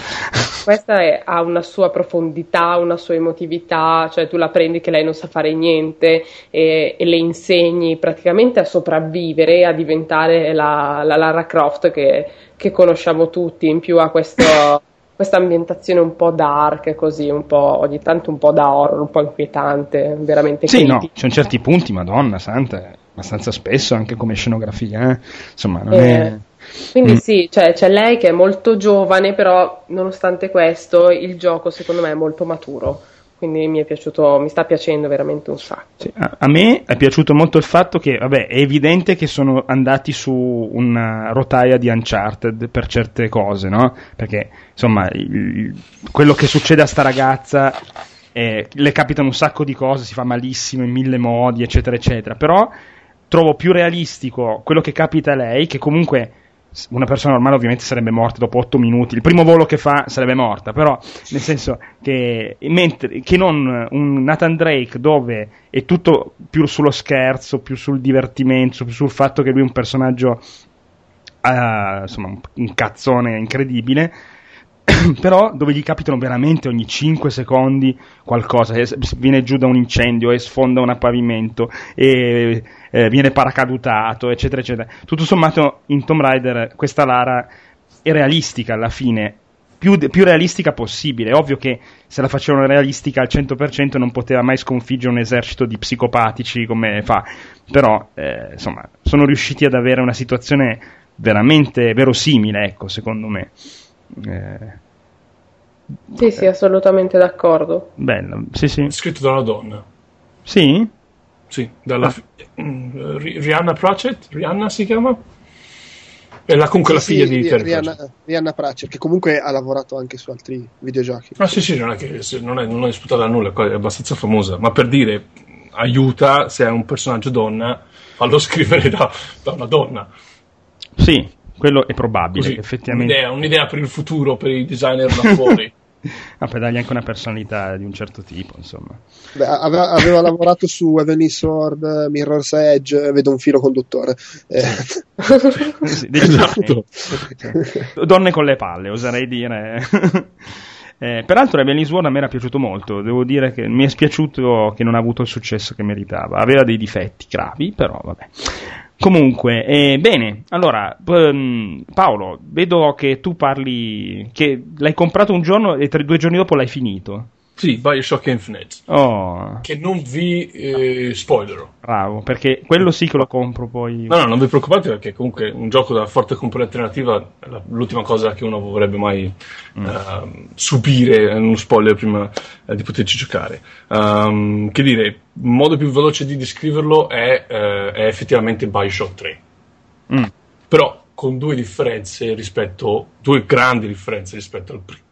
Al primo, scusate, il secondo non l'ho giocato. Andrea testimonia che è almeno discreto, però non, non ci ho avuto ancora tempo. E sinceramente, dopo che ho finito Bioshock Infinite, non la voglio giocare a nessun'altra cosa perché sono ancora in palla. Comunque, due grosse differenze. La prima è che eh, Columbia, che è la città in cui Sì. si svolge, eh, nel cielo in cui si svolge il gioco, e il- ma proprio il gioco in generale, brulica di vita che era il- quanto, per quanto mi riguarda era quello che mancava il primo Bioshock e tra l'altro pure a System Shock 2 eh, che è uno dei miei giochi preferiti Uh, Scusa, cioè, io, volevo- che ho comprato su GOG eh, ieri Bravo. l'altro per 9,90 euro. bravissimo Grazie. ti giocaci di notte con le cuffie e alla mattina hai i capelli bianchi Cioè, no, ci avevo già giocato, però lo, lo rivolevo, non so più dove l'ho messo. Allora, sì. hai fatto bene dagli i soldi a questo Kevin Levine che forse non li guadagni più i soldi di Kevin Levine da, quel, da quella IP comunque non importa Vabbè, avanti. io volevo, cioè, volevo quell'esperienza lì ma con qualcuno con cui parlare e interagire ogni tanto e con Bioshock Infinite sono stato assolutamente accontentato Anche se però c'è da dire una piccola cosa, che a causa proprio di questa aggiunta, del fatto che ci sia vita in questa città, la prima, la prima ora, almeno la prima mezz'ora, la prima ora di Bioshock Infinite per me è stata la mano nei capelli da quanto è stata brutta questa mia prima impressione. Perché è, è uno shooter a corridoio in pratica, mm, stanze un po' grandi qua e là, ma comunque è uno shooter a corridoio, tipo Half-Life 2, no? Mm. In cui ci sono personaggi non giocanti, tutti uguali, nello spazio di un paio di metri, Mm. Ragazzi, una produzione AAA. E che hanno conversazioni con lip sync tutto sballato e animati da cani. Cioè, com- come primo metodo di immergersi in questa città, non potevano far peggio se lo chiedi a me. Mm. Quindi all'inizio mi è presa malissimo, presa- cioè, ma proprio è un gioco che aspettavo da- dal primo trailer, quindi insomma, ci, ci tenevo e avevo tutte le intenzioni di farmelo piacere il prima possibile. Prima impressione orribile. Uh, però, a proposito, c'è da dire che comunque. um, e questo magari vi stupisce perché continuo a dire che sono la puttana della grafica. uh, quindi, nonost- nonostante da un punto di vista diciamo di forza bruta tecnicamente il gioco lasci molto a desiderare, e, e qui uh, ammetto che l'ho giocato su PC con tutte le cose al massimo, oppure le cose che non capivo cosa volessero dire, uh, funziona, lo stile funziona alla grande. Perché eh, chiunque sia l'art director del gioco ha giustamente scelto uno stile stilizzato, cioè che rende tutta l'opera praticamente immortale. Non dico di un'immortalità ti- simile a Wind Waker, però Mm. il fatto che è stilizzato sicuramente lo, lo farà sopravvivere a lungo nel- nel- negli anni a venire. Quindi tanto il cappello perché è una scelta che onestamente dovrebbero um, sce- scegliere, scelta scegliere molti altri art director là fuori, eh, incluso anche Gears of War che, sem- che- che, insomma, cioè lo stile stilizzato ti garantisce una immortalità del gioco che insomma che levati insomma.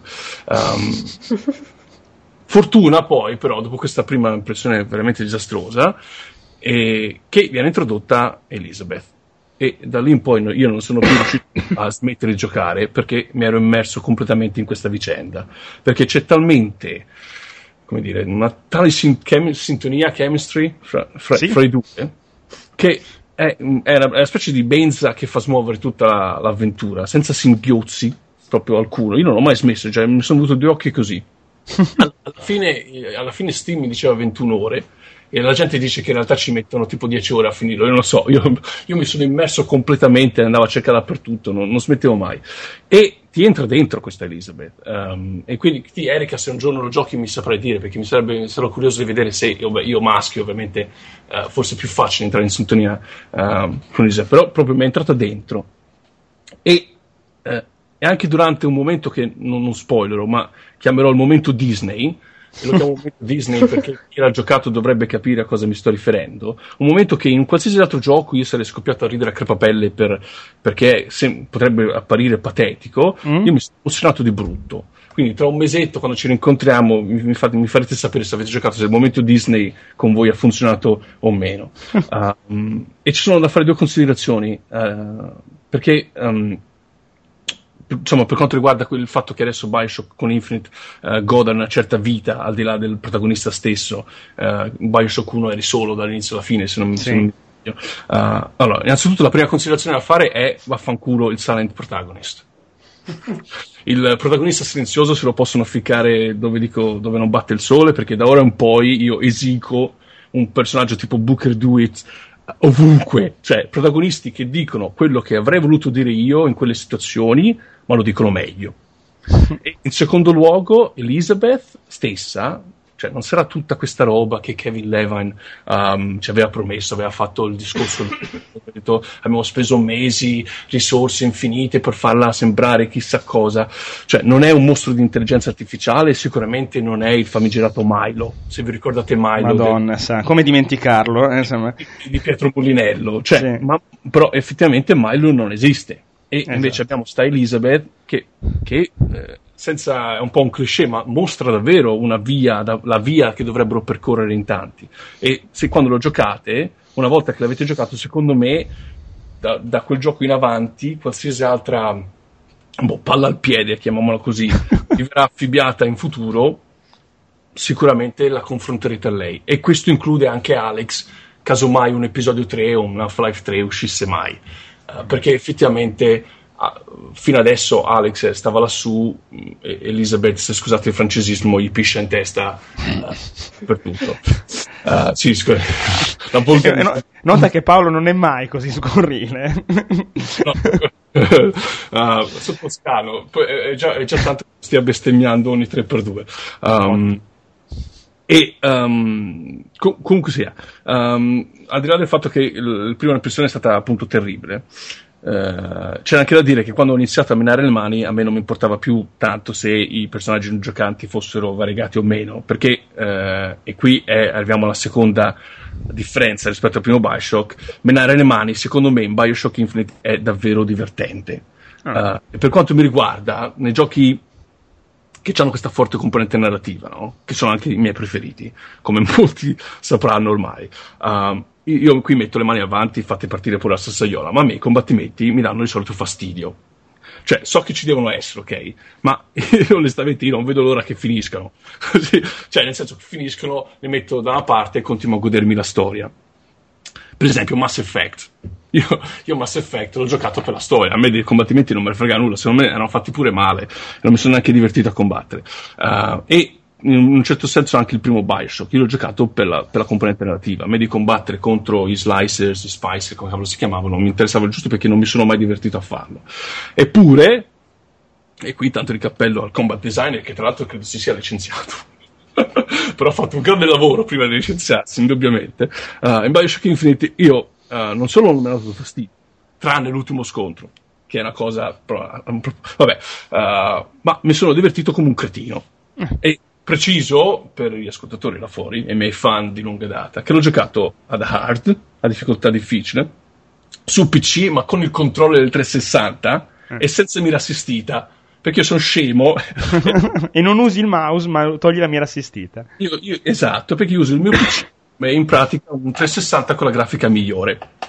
Io, giusto, giusto. io sono un PCista, io sono un, un consolaro, ma che vuole la grafica migliore, che sono una puttana la grafica, e quindi ci giochi i giochi console sul PC. sparati alla risoluzione massima. Uh, quindi, però, credo che più di così il gioco non potesse essere challenging. E nonostante ciò, io mi sono buttato via. Ed è divertente non tanto perché uh, ci sono varie combinazioni di vigor, che sono questi, questi liquidi, questi. come si chiamano in italiano i vigor? Boh, vabbè.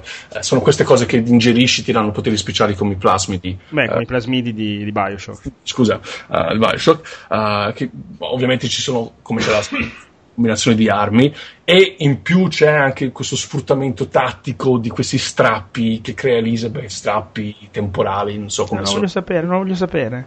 Non, Eh? dire, non dire queste cose, non Sì. dirmele.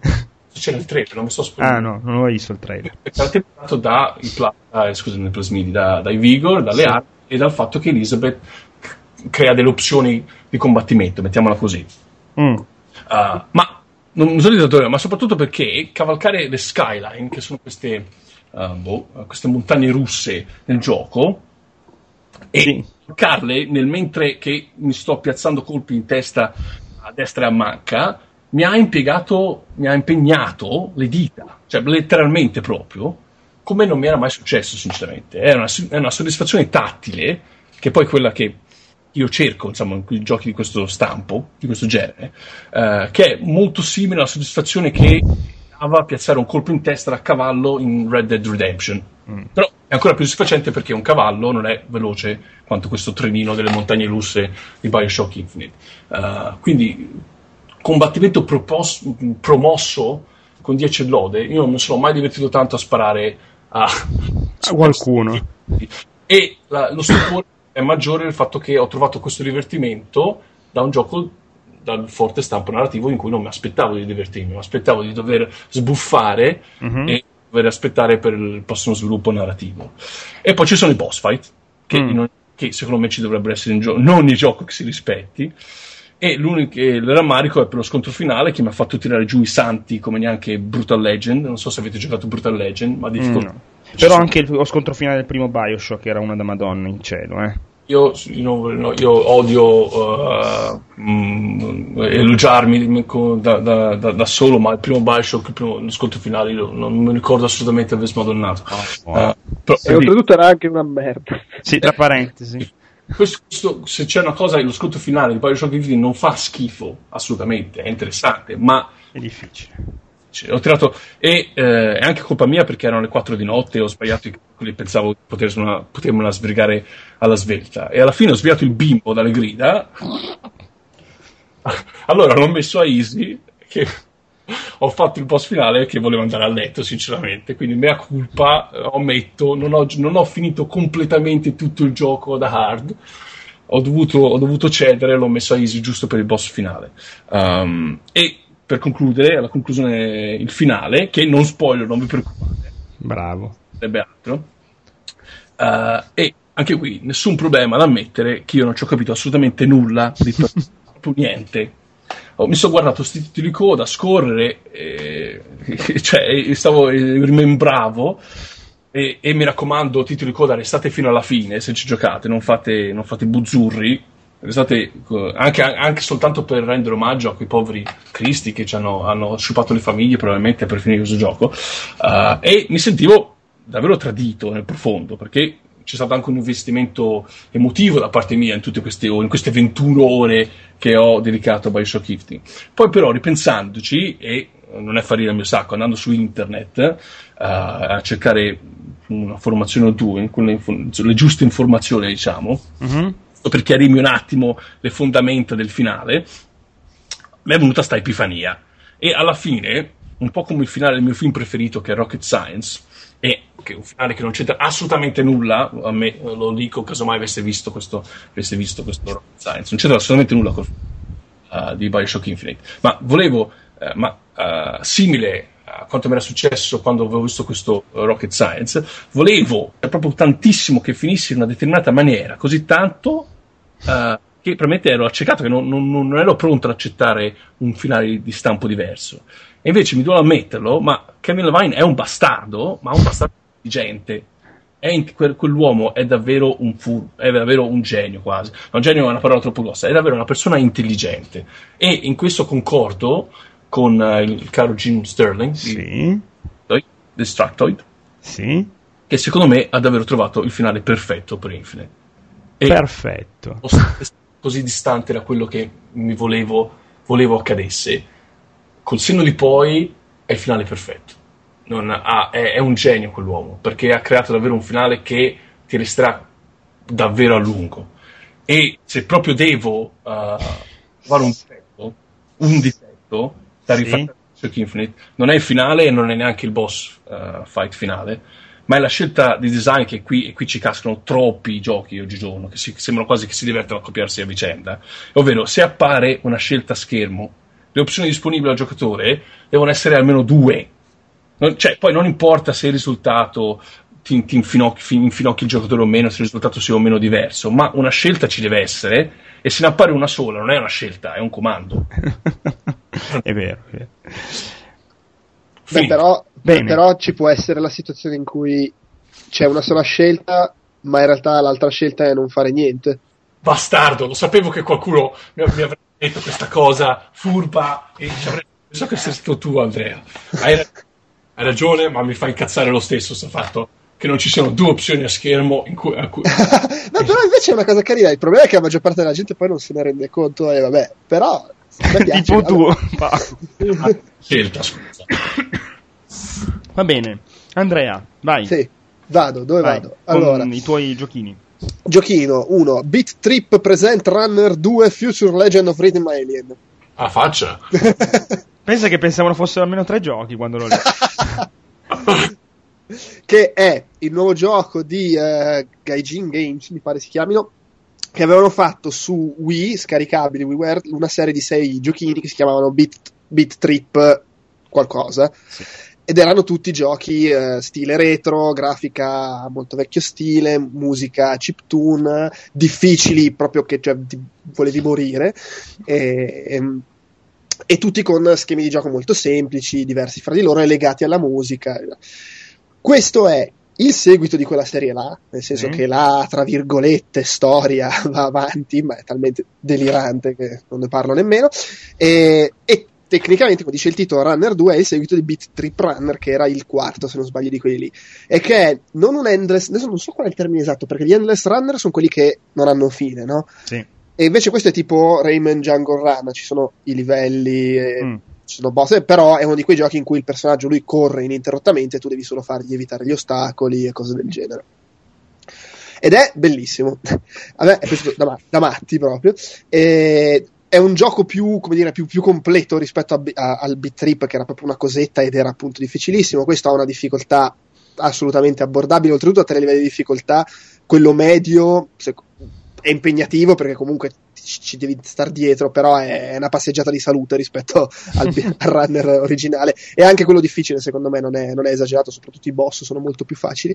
E è un gioco comunque molto più articolato. Hai una mappa stile Mario, scegli in che livello andare, eh, ogni livello ha dei bivi dove puoi scegliere, faccio la strada più, più facile ma con meno bonus, o quella più difficile con più roba. Ci sono chiavi per aprire bauli, segreti, robe. Eh, proprio una valanga di cose, achievement, cose da sbloccare. È lungo, sono adesso non mi ricordo, ma sono centinaia di livelli. Ci sono tante azioni. Lui comunque corre, però puoi saltare, fare la scivolata, battere gli ostacoli, schivare i trampolini, le robe, insomma, un sacco di roba. Bella la grafica, un po' meno retro dell'originale e anche le musiche sono bellissime e molto belle nel modo in cui eh, le- ogni tua azione fa- emette un suono che si integra con la musica e chiaramente essendo il movimento eh, come dire, continuo e fisso è orchestrato in modo che se tu fai le azioni giuste partecipi alla, alla- musica, la rendi molto più bella, trascinante. E, e insomma è bello, divertente, poi ci sono i livelli, quelli retro, che c'erano anche nel- nell'originale, cioè devi trovare delle cartucce sparse in giro e accedi a dei livelli in stile vecchio, nel Big Trip Runner hanno la grafica stile Pitfall, qua hanno la grafica stile Wonder Boy. Eh, però no, è, cost- costa poco, è, usci- è uscito su le, le quattro cons- cioè su Wii U, Xbox, PlayStation 3 e, sì. su PC, Eh. sì, su Steam e credo sia previsto anche su PS Vita, dove fra l'altro secondo me ci starebbe benissimo perché livelli brevi, partitine Eh, sì. e via. E credo che in Europa, allora non so se quan- quando è uscito in Europa non è arrivato subito su Wii U e su PS3, non so se nel frattempo sia arrivato. La versione Wii U dovrebbe essere la migliore, a parte che lo puoi giocare sul gamepad, ma poi è anche quello con i caricamenti più veloci, per, per dire. Eh, però insomma sono, sono tutte belle credo. Io l'ho giocato su 360 Eh, se intriga il genere magari è probabile che molti abbiano giocato eh, Rayman Jungle Run non so se è il tuo caso. Eh, però ha avuto abbastanza successo l'anno scorso eh, per, per farsi un'idea di che, che- che gioco è. Eh, questo però è molto, ripeto, è molto più articolato sono molte più cose che si fanno. Secondo me è molto bello. Beh, fine Bene, bene. Allora, io sarò velocissimo. eh, parto con God of War Ascension, che lo dico subito, è un grandissimo God of War. eh, al netto della prima ora e mezza, oretta e mezza, dove siamo, si è davanti praticamente a un gioco graficamente maestoso, ma ehm, di- discretamente anonimo. E oltretutto è evidente che abbiano voluto rifare un po' la roba alla God of War 3, ovvero con un inizio spacca mascella, perché ci sono tantissimi combattimenti con telecamera a 200.000 km per farti vedere che lo stage è immenso, eh? però non vedi neanche Kratos eh, cosa sta facendo. quindi, però, e quindi la prima ora e mezza ti fa dire, "Mm, vabbè, è la solita roba. An- Anche i, nemi- i nemici sono particolarmente. so- cioè sono anonimi, non sanno di niente. Dalla seconda ora in poi è un crescendo continuo di iperviolenza, di finalmente un giusto, mh, eh, come dire, alternarsi di combattimento, fase puzzle, combatti come i primi due praticamente, per poi arrivare a un finale iper epico, insomma, con la musica a manetta, cioè un bellissimo God of War che mi- l'inizio effettivamente mi ha fatto temere di aver buttato via i soldi, invece è, è veramente bello. Peraltro, io ho, avuto, ho giocato il finale perché c'è un, un pezzo finale che si sono lamentati un po' tutti, anche chi l'ha recensito, che era troppo difficile rispetto al resto del gioco. Effettivamente è vero, però io l'ho già l'ho giocato dopo che hanno fatto una patch per risolvere un po' la difficoltà di quel punto. Difatti c'è una sequenza di combattimenti dove non c'è mai la possibilità di ricaricarsi eh, dell'energia, ma mh, con questa patch praticamente ogni volta che si passa un- un'onda di nemici l'energia si ricarica da sola un pochino, quel tanto che basta per, per finire per andare avanti. In realtà, se tutto il gioco fosse stato così complicato, sarebbe stato molto più divertente, nel senso che si, sa, arrivavi alla fine sudato marcio, però, come dire, e in estasi totale per quello che hai fatto. Insomma, giocando a Dark Souls, quel pezzo lì non era così difficile, solo che è sbilanciato rispetto a tutto il resto del gioco. Però assolutamente un grandissimo God of War, molto più bello del terzo, non c'è confronto. È ambientato prima di tutti gli altri, compreso anche Chains of Olympus, mi pare. Bello, bello, bello. Il secondo gioco di cui volevo parlare è Earwalk, un gioco per iOS eh, molto particolare, nel senso che è una sorta di avventura vista in prima persona, però ehm, in realtà e il mondo che ci circonda non è in 3D, sono una serie di disegni dove noi per esempio se andiamo avanti in certi punti di questo disegno c'è una freccetta, noi possiamo avanzare e un- uno sfondo di parallasse si avvicina e dietro di quello se ne, ne appare un altro, quindi ehm, come se fossero dei Teatro? cartoncini. Come? Come a teatro? Sì, tipo teatro, esatto. E fa cagare sotto tantissimo. Scusa, avevo capito fa cagare il gioco. No, no, fa cagare sotto, nel senso che bisogna giocarlo al buio con le cuffie e cioè ti assicuro che più di una volta ho detto vabbè, eh, oh, si è fatta una certa, spegniamo, andiamo a dormire, perché veramente è angosciantissimo perché sono tutte, come dire, figure s- non strane, sbagliate, non so come dire, che si muovono a scatti, che... però sono tutte come se fossero ritagli di carta, no? Quindi è veramente strana come cosa. La storia è incomprensibile sino alla fine, perché se non lo finisci non, non riesci a capire, non c'è niente di scritto, sono solo simboli e... Veramente, insomma, secondo me è bellissimo. Difatti, poi guardando anche le recensioni in giro, aveva avuto dei voti stratosferici. Mi pare costi sui 3 euro. Adesso non mi ricordo, comunque molto molto bello. E, e niente, passiamo allora al consiglio del tentacolo mentre la mia voce sta dicendo ciao a tutti. Con vivo rammarico devo comunicarvi che per un imprevedibile disguido la copia dell'annunciato film cecoslovacco non è giunta in tempo. E quindi la proiezione non potrà avvenire. Dove andate, fermi tutti? In sostituzione verrà proiettato l'immortale capolavoro del maestro Sergei M. Einstein, la corazzata Kotionkin. Allora, consiglio a tentacolo. Erika, dopo che ti sarai fatta un sonno con eh, insomma, queste recensioni videoludiche, hai qualche consiglio extra ludico da, da dare? Extra ludico? Sì, libri, film, eh, quello che ti pare, dischi. Allora, beh, io ho tutta la mia fantastica rubrica dedicata al cinema su Ebitz, quindi quando si tratta di consigli extraludici io vado dritta dritta sul cinema proprio. E, tra quelli che ho visto recentemente alla, al cinema, Mm. consigliatissimo, anche se veramente eh, sottovalutato, almeno da noi, non dalla critica, fortunatamente infatti l'attrice ha vinto l'Oscar, Mm? eh, Il lato positivo. Mm. È un film veramente bellissimo, secondo me, perché non è, per quanto sia una commedia, rom- io quando ho letto commedia romantica ho detto, oddio no, te prego. e invece il film è veramente bello perché è molto atipico, poi non è una storia eh, banale. Mm. Eh, è mo- molto originale con questi protagonisti che eh, lui è bipolare, cioè io vabbè poi sono psicologa quindi era interessante a prescindere. Lui è bipolare e il film comincia con lui che esce mh, dall'istituto dopo che è stato rinchiuso otto mesi perché la moglie praticamente l'ha tradito, lui l'ha scoperta Mm? e lui ha beatamente picchiato a sangue l'amante della moglie. Mm. E- Un uomo vero. un uomo vero, sì, che difende il territorio. E una volta uscito, praticamente eh, incontra la, la cognata di uno dei suoi migliori amici, sostanzialmente, Mm. eh, e, an- e lei praticamente è vedova, depressa. Quindi è la storia di. eh, di loro due e il bello di questo film è che sì, cioè sostanzialmente sono dei malati mentali, il loro primo incontro è sulle medicine che gli davano, però, eh, però sì, è qualcosa di, di molto diverso, ti fa vedere poi lui è fissatissimo sul trovare il lato positivo delle cose, da qui il titolo del film, che non c'entra niente col titolo originale come al solito. ovviamente.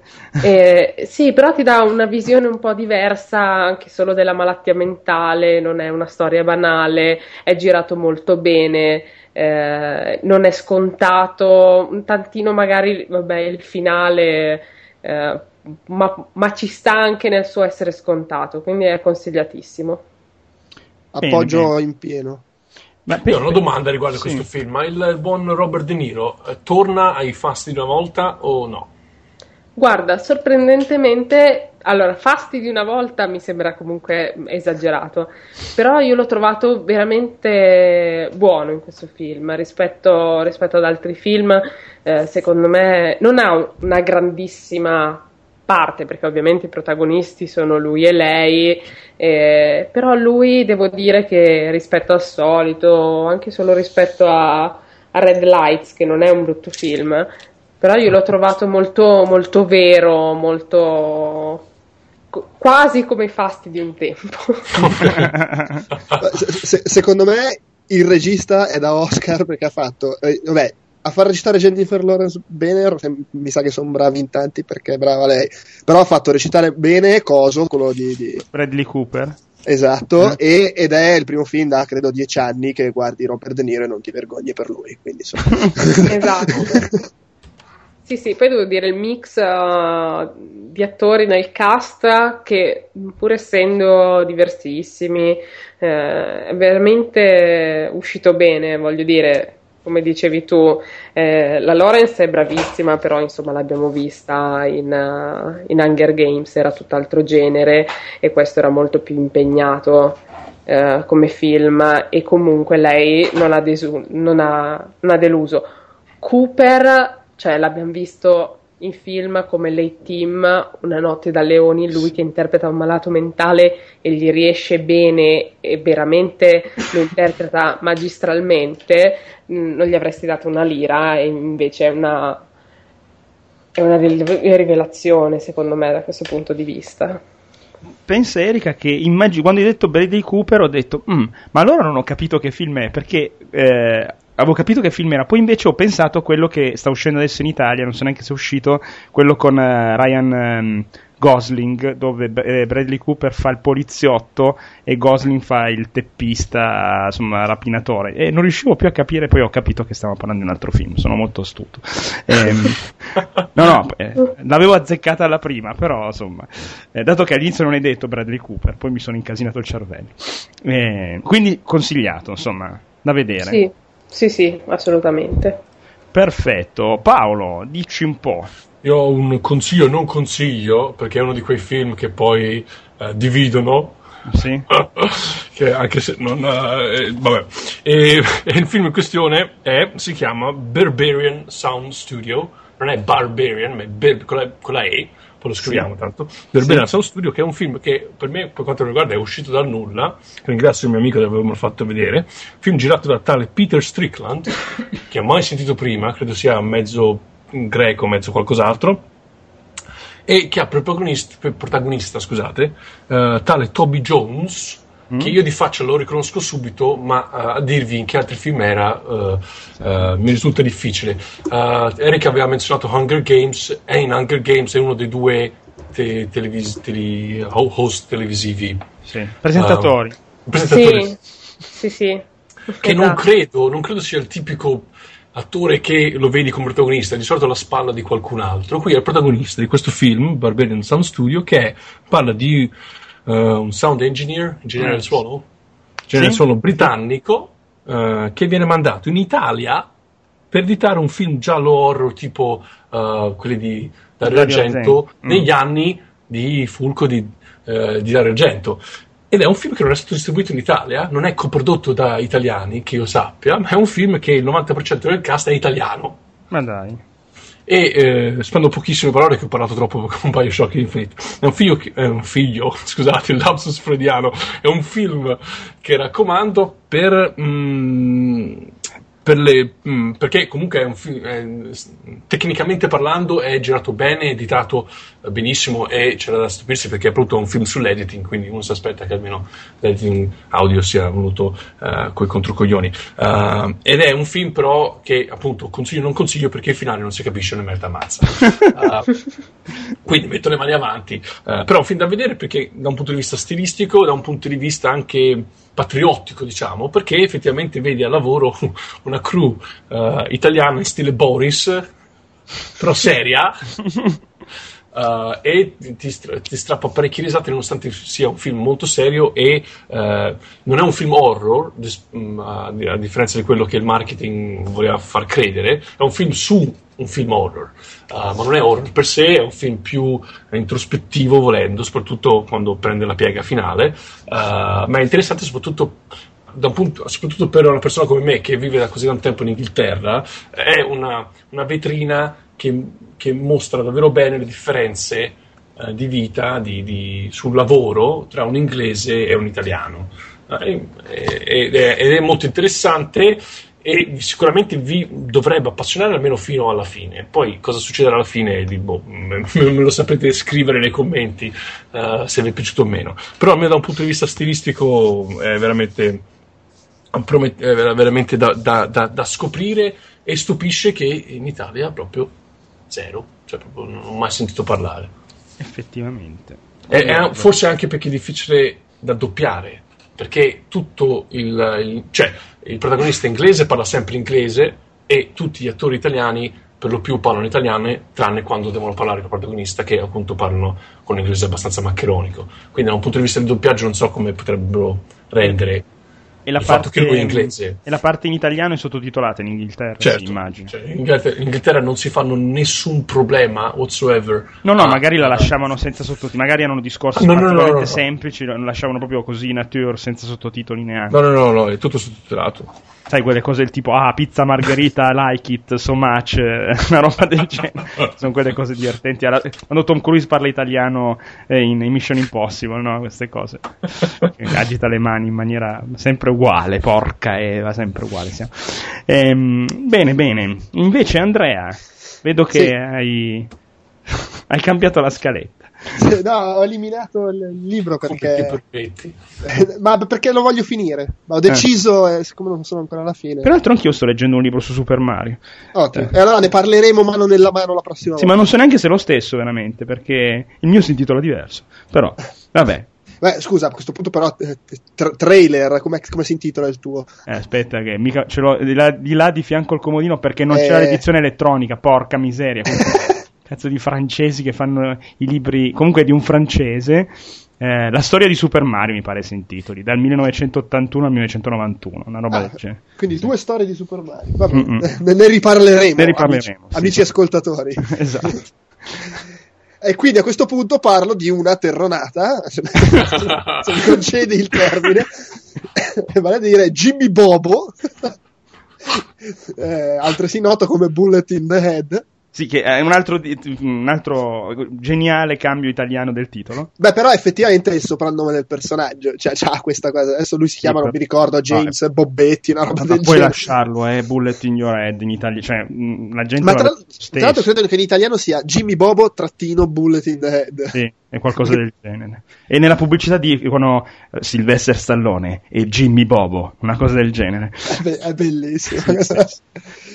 e, che è il film di eh, Walter Hill, regista insomma che ha fatto un sacco di grandissimi film e anche un sacco di cagate. E questo sta a metà, mettiamola così.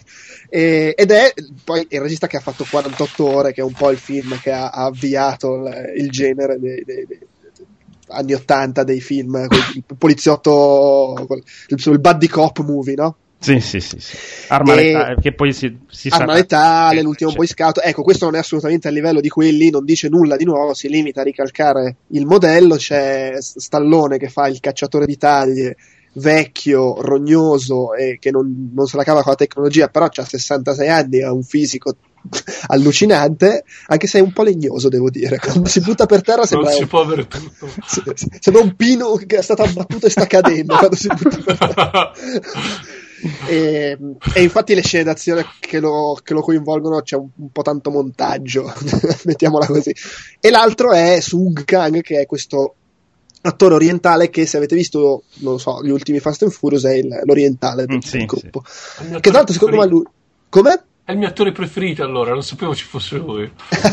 Ma tra l'altro lui è anche, è anche bravo. Allora, è, è- è divertente, il- insomma, Bullet to the Head. I dialoghi sono molto carini, divertenti, eh, battute azzeccate. Fra l'altro, sono, praticamente parlano solo per ehm, one-liner i personaggi, solo battute scolpite nel marmo. E il che magari adesso io non ne ho idea, però può essere che sia un po' difficile adattarne in italiano e quindi magari questa cosa un po' si perde, oltre al fatto che si perde eh, i mugugni di Stallone, che capire cosa dice ci vogliono i sottotitoli. Perché... È ancora così comunque. Più invecchia, Eh, più è peggio. peggio. Eh, Eh, sì. Eh. E non c'ha scene d'azione spettacolari, però insomma, b- brutale, è, mo- è molto divertente e non è uno spoiler perché insomma si vede nel trailer la scena d'azione finale con Stallone e Jason Momoa, il Conan del remake, quello che c'è anche in, nel trono di, in Game of Thrones, Sì. che, che duellano a colpi di accetta da, da pompieri. che è veramente proprio l'eccesso della tamarraggia. Insomma, ecco il film lì, eh, non, non- non certo un capolavoro, ma se vai a vedere il film con Stallone a 60 anni che fa il figo e, Vabbè, si- ovvio che non ti puoi aspettare chissà cosa. Eh. Esatto, però per essere qualcosa lì è divertente, c'è Christian Slater che ha un ruolo divertente ver- verso metà, è proprio una raccolta di sfigati. e, e il cattivo è lo speculatore edilizio, il politico, sono proprio queste cose New Orleans poi, che cioè se ti metti a fare lo speculatore edilizio a New Orleans Tutti allagato, poverino. sei, sei veramente il peggio dell'umanità. e quindi guarda, se, se- se può interessare quella roba lì, molto, molto anni 80, molto nostalgia, non ha non ha il tono di Expendables che è proprio una cialtronata No, totale. Scusa, allora te lo devo chiedere perché Expendable, Expendables 1 ancora ancora, il 2 mi ha fatto proprio un- un- un- una rabbia nel profondo. Allora te No, mi no, è- parlano è- per è one-liners, diversa, no? È una cosa diversa, nel senso che Expendables 2 è un film in cui la sceneggiatura è che attori hanno detto di sì, ok, troviamo un motivo per farli sparare. e, e non l'hanno neanche trovato, Franco, più o meno il motivo da voler ben vedere. No, qu- qua c'è, è un, un attimino più film classico, perché vabbè, poi la storia è quella che è. Però non ha, non è quel- non ha quella, quell'atmosfera totalmente cialtrona e, e rincoglionita di Expendables. È un filmetto simpatico. Eh, bene, allora invece pa- volevo parlare un minuto di un tool che si trova gratuitamente su internet, poi metto il link, si chiama Punkomatic, che in realtà è un generatore eh, di mh, canzoni punk rock, californiano più che altro, quindi Offspring, eh, Pennywise, eh, quella roba lì, e funziona in, in realtà qualche tempo fa è uscito il Punkomatic 2 e praticamente si, crea- si riescono a creare canzoni anche senza sapere la musica, eh, mettendo dei pattern, che, dei preset che comunque ci sono dei, nel, nel, software e usando i sample della batteria, delle chitarre, e, mh, che sono già pronte alla velocità giusta. E in questo Panto- Pancomatic 2, oltretutto, si può anche cambiare tonalità, si può scegliere la tipologia di pennata delle chitarre, del basso, la velocità della batteria, se deve andare a metà tempo al doppio del tempo, se deve fare l'intro, l'outro o lo stop.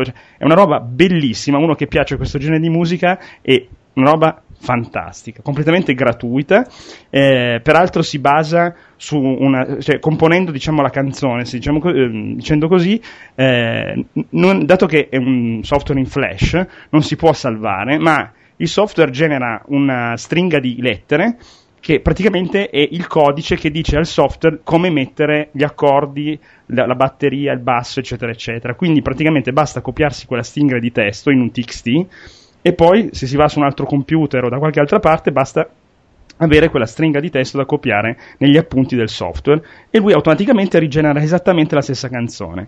La cosa bella è che volendo si può utilizzare un tool fatto sempre dalle stesse persone che converte eh, praticamente le tracce che vengono in quel momento generate separatamente in un MP3 solo che si può importare in qualsiasi tool di, di, editing audio e farsi il proprio pezzo punk rock, ma vengono delle robe bellissime. Io, se qualcuno, se qualcuno piace questo genere di musica, a me sì, tanto, eh, consiglio di provarlo perché cioè, è divertentissimo. Alla fine si iniziano a, a fare pezzi fatti e finiti in pochi minuti è molto molto carino, insomma, un passatempo. Peraltro hanno in progetto di fare una roba che si chiama Pancomatic Pro, che non immagino cosa possa essere, visto che già il 2, comunque essendo perfettamente gratuito, una roba da 14 mega, e stiamo parlando, è già ampiamente oltre anche la più rosa aspettativa di un hobbista che vuole mettersi lì a fare quattro cacchiate senza neanche sapere la musica.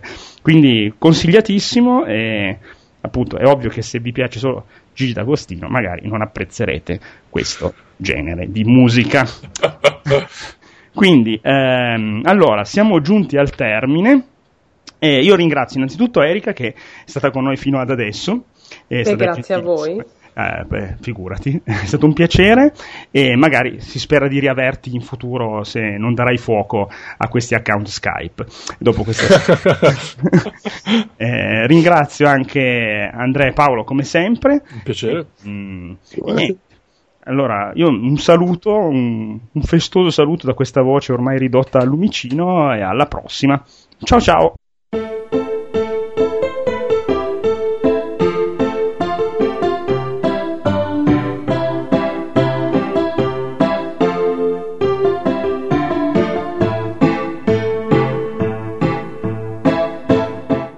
Come sempre potete trovare il podcast Tentacolo Viola su outcast.it dove sono disponibili tutti gli episodi anche in streaming con i link ai vari consigli citati in puntata. Ci trovate su iTunes cercando Outcast il Tentacolo Viola o Outcast tutti i podcast audio, su Twitter all'indirizzo twitter.com slash il tentacolo o su Facebook cercando semplicemente il Tentacolo Viola, tutto attaccato. La mail come sempre è il tentacoloviola at gmail.com. Vi ricordo inoltre Players, la rivista che parla di un sacco di cose bellissime, videogiochi, libri, cinema, serie tv, musica e tanti altri argomenti ed è sempre reperibile a playersmagazine.it. Eh, dal mese scorso è anche possibile trovarci all'indirizzo www.potradio.it, un bel progetto che raccoglie in una sorta di web radio molti podcast di svariata natura. Beh, direi che è tutto, un salutone, alla prossima. Ciao ciao!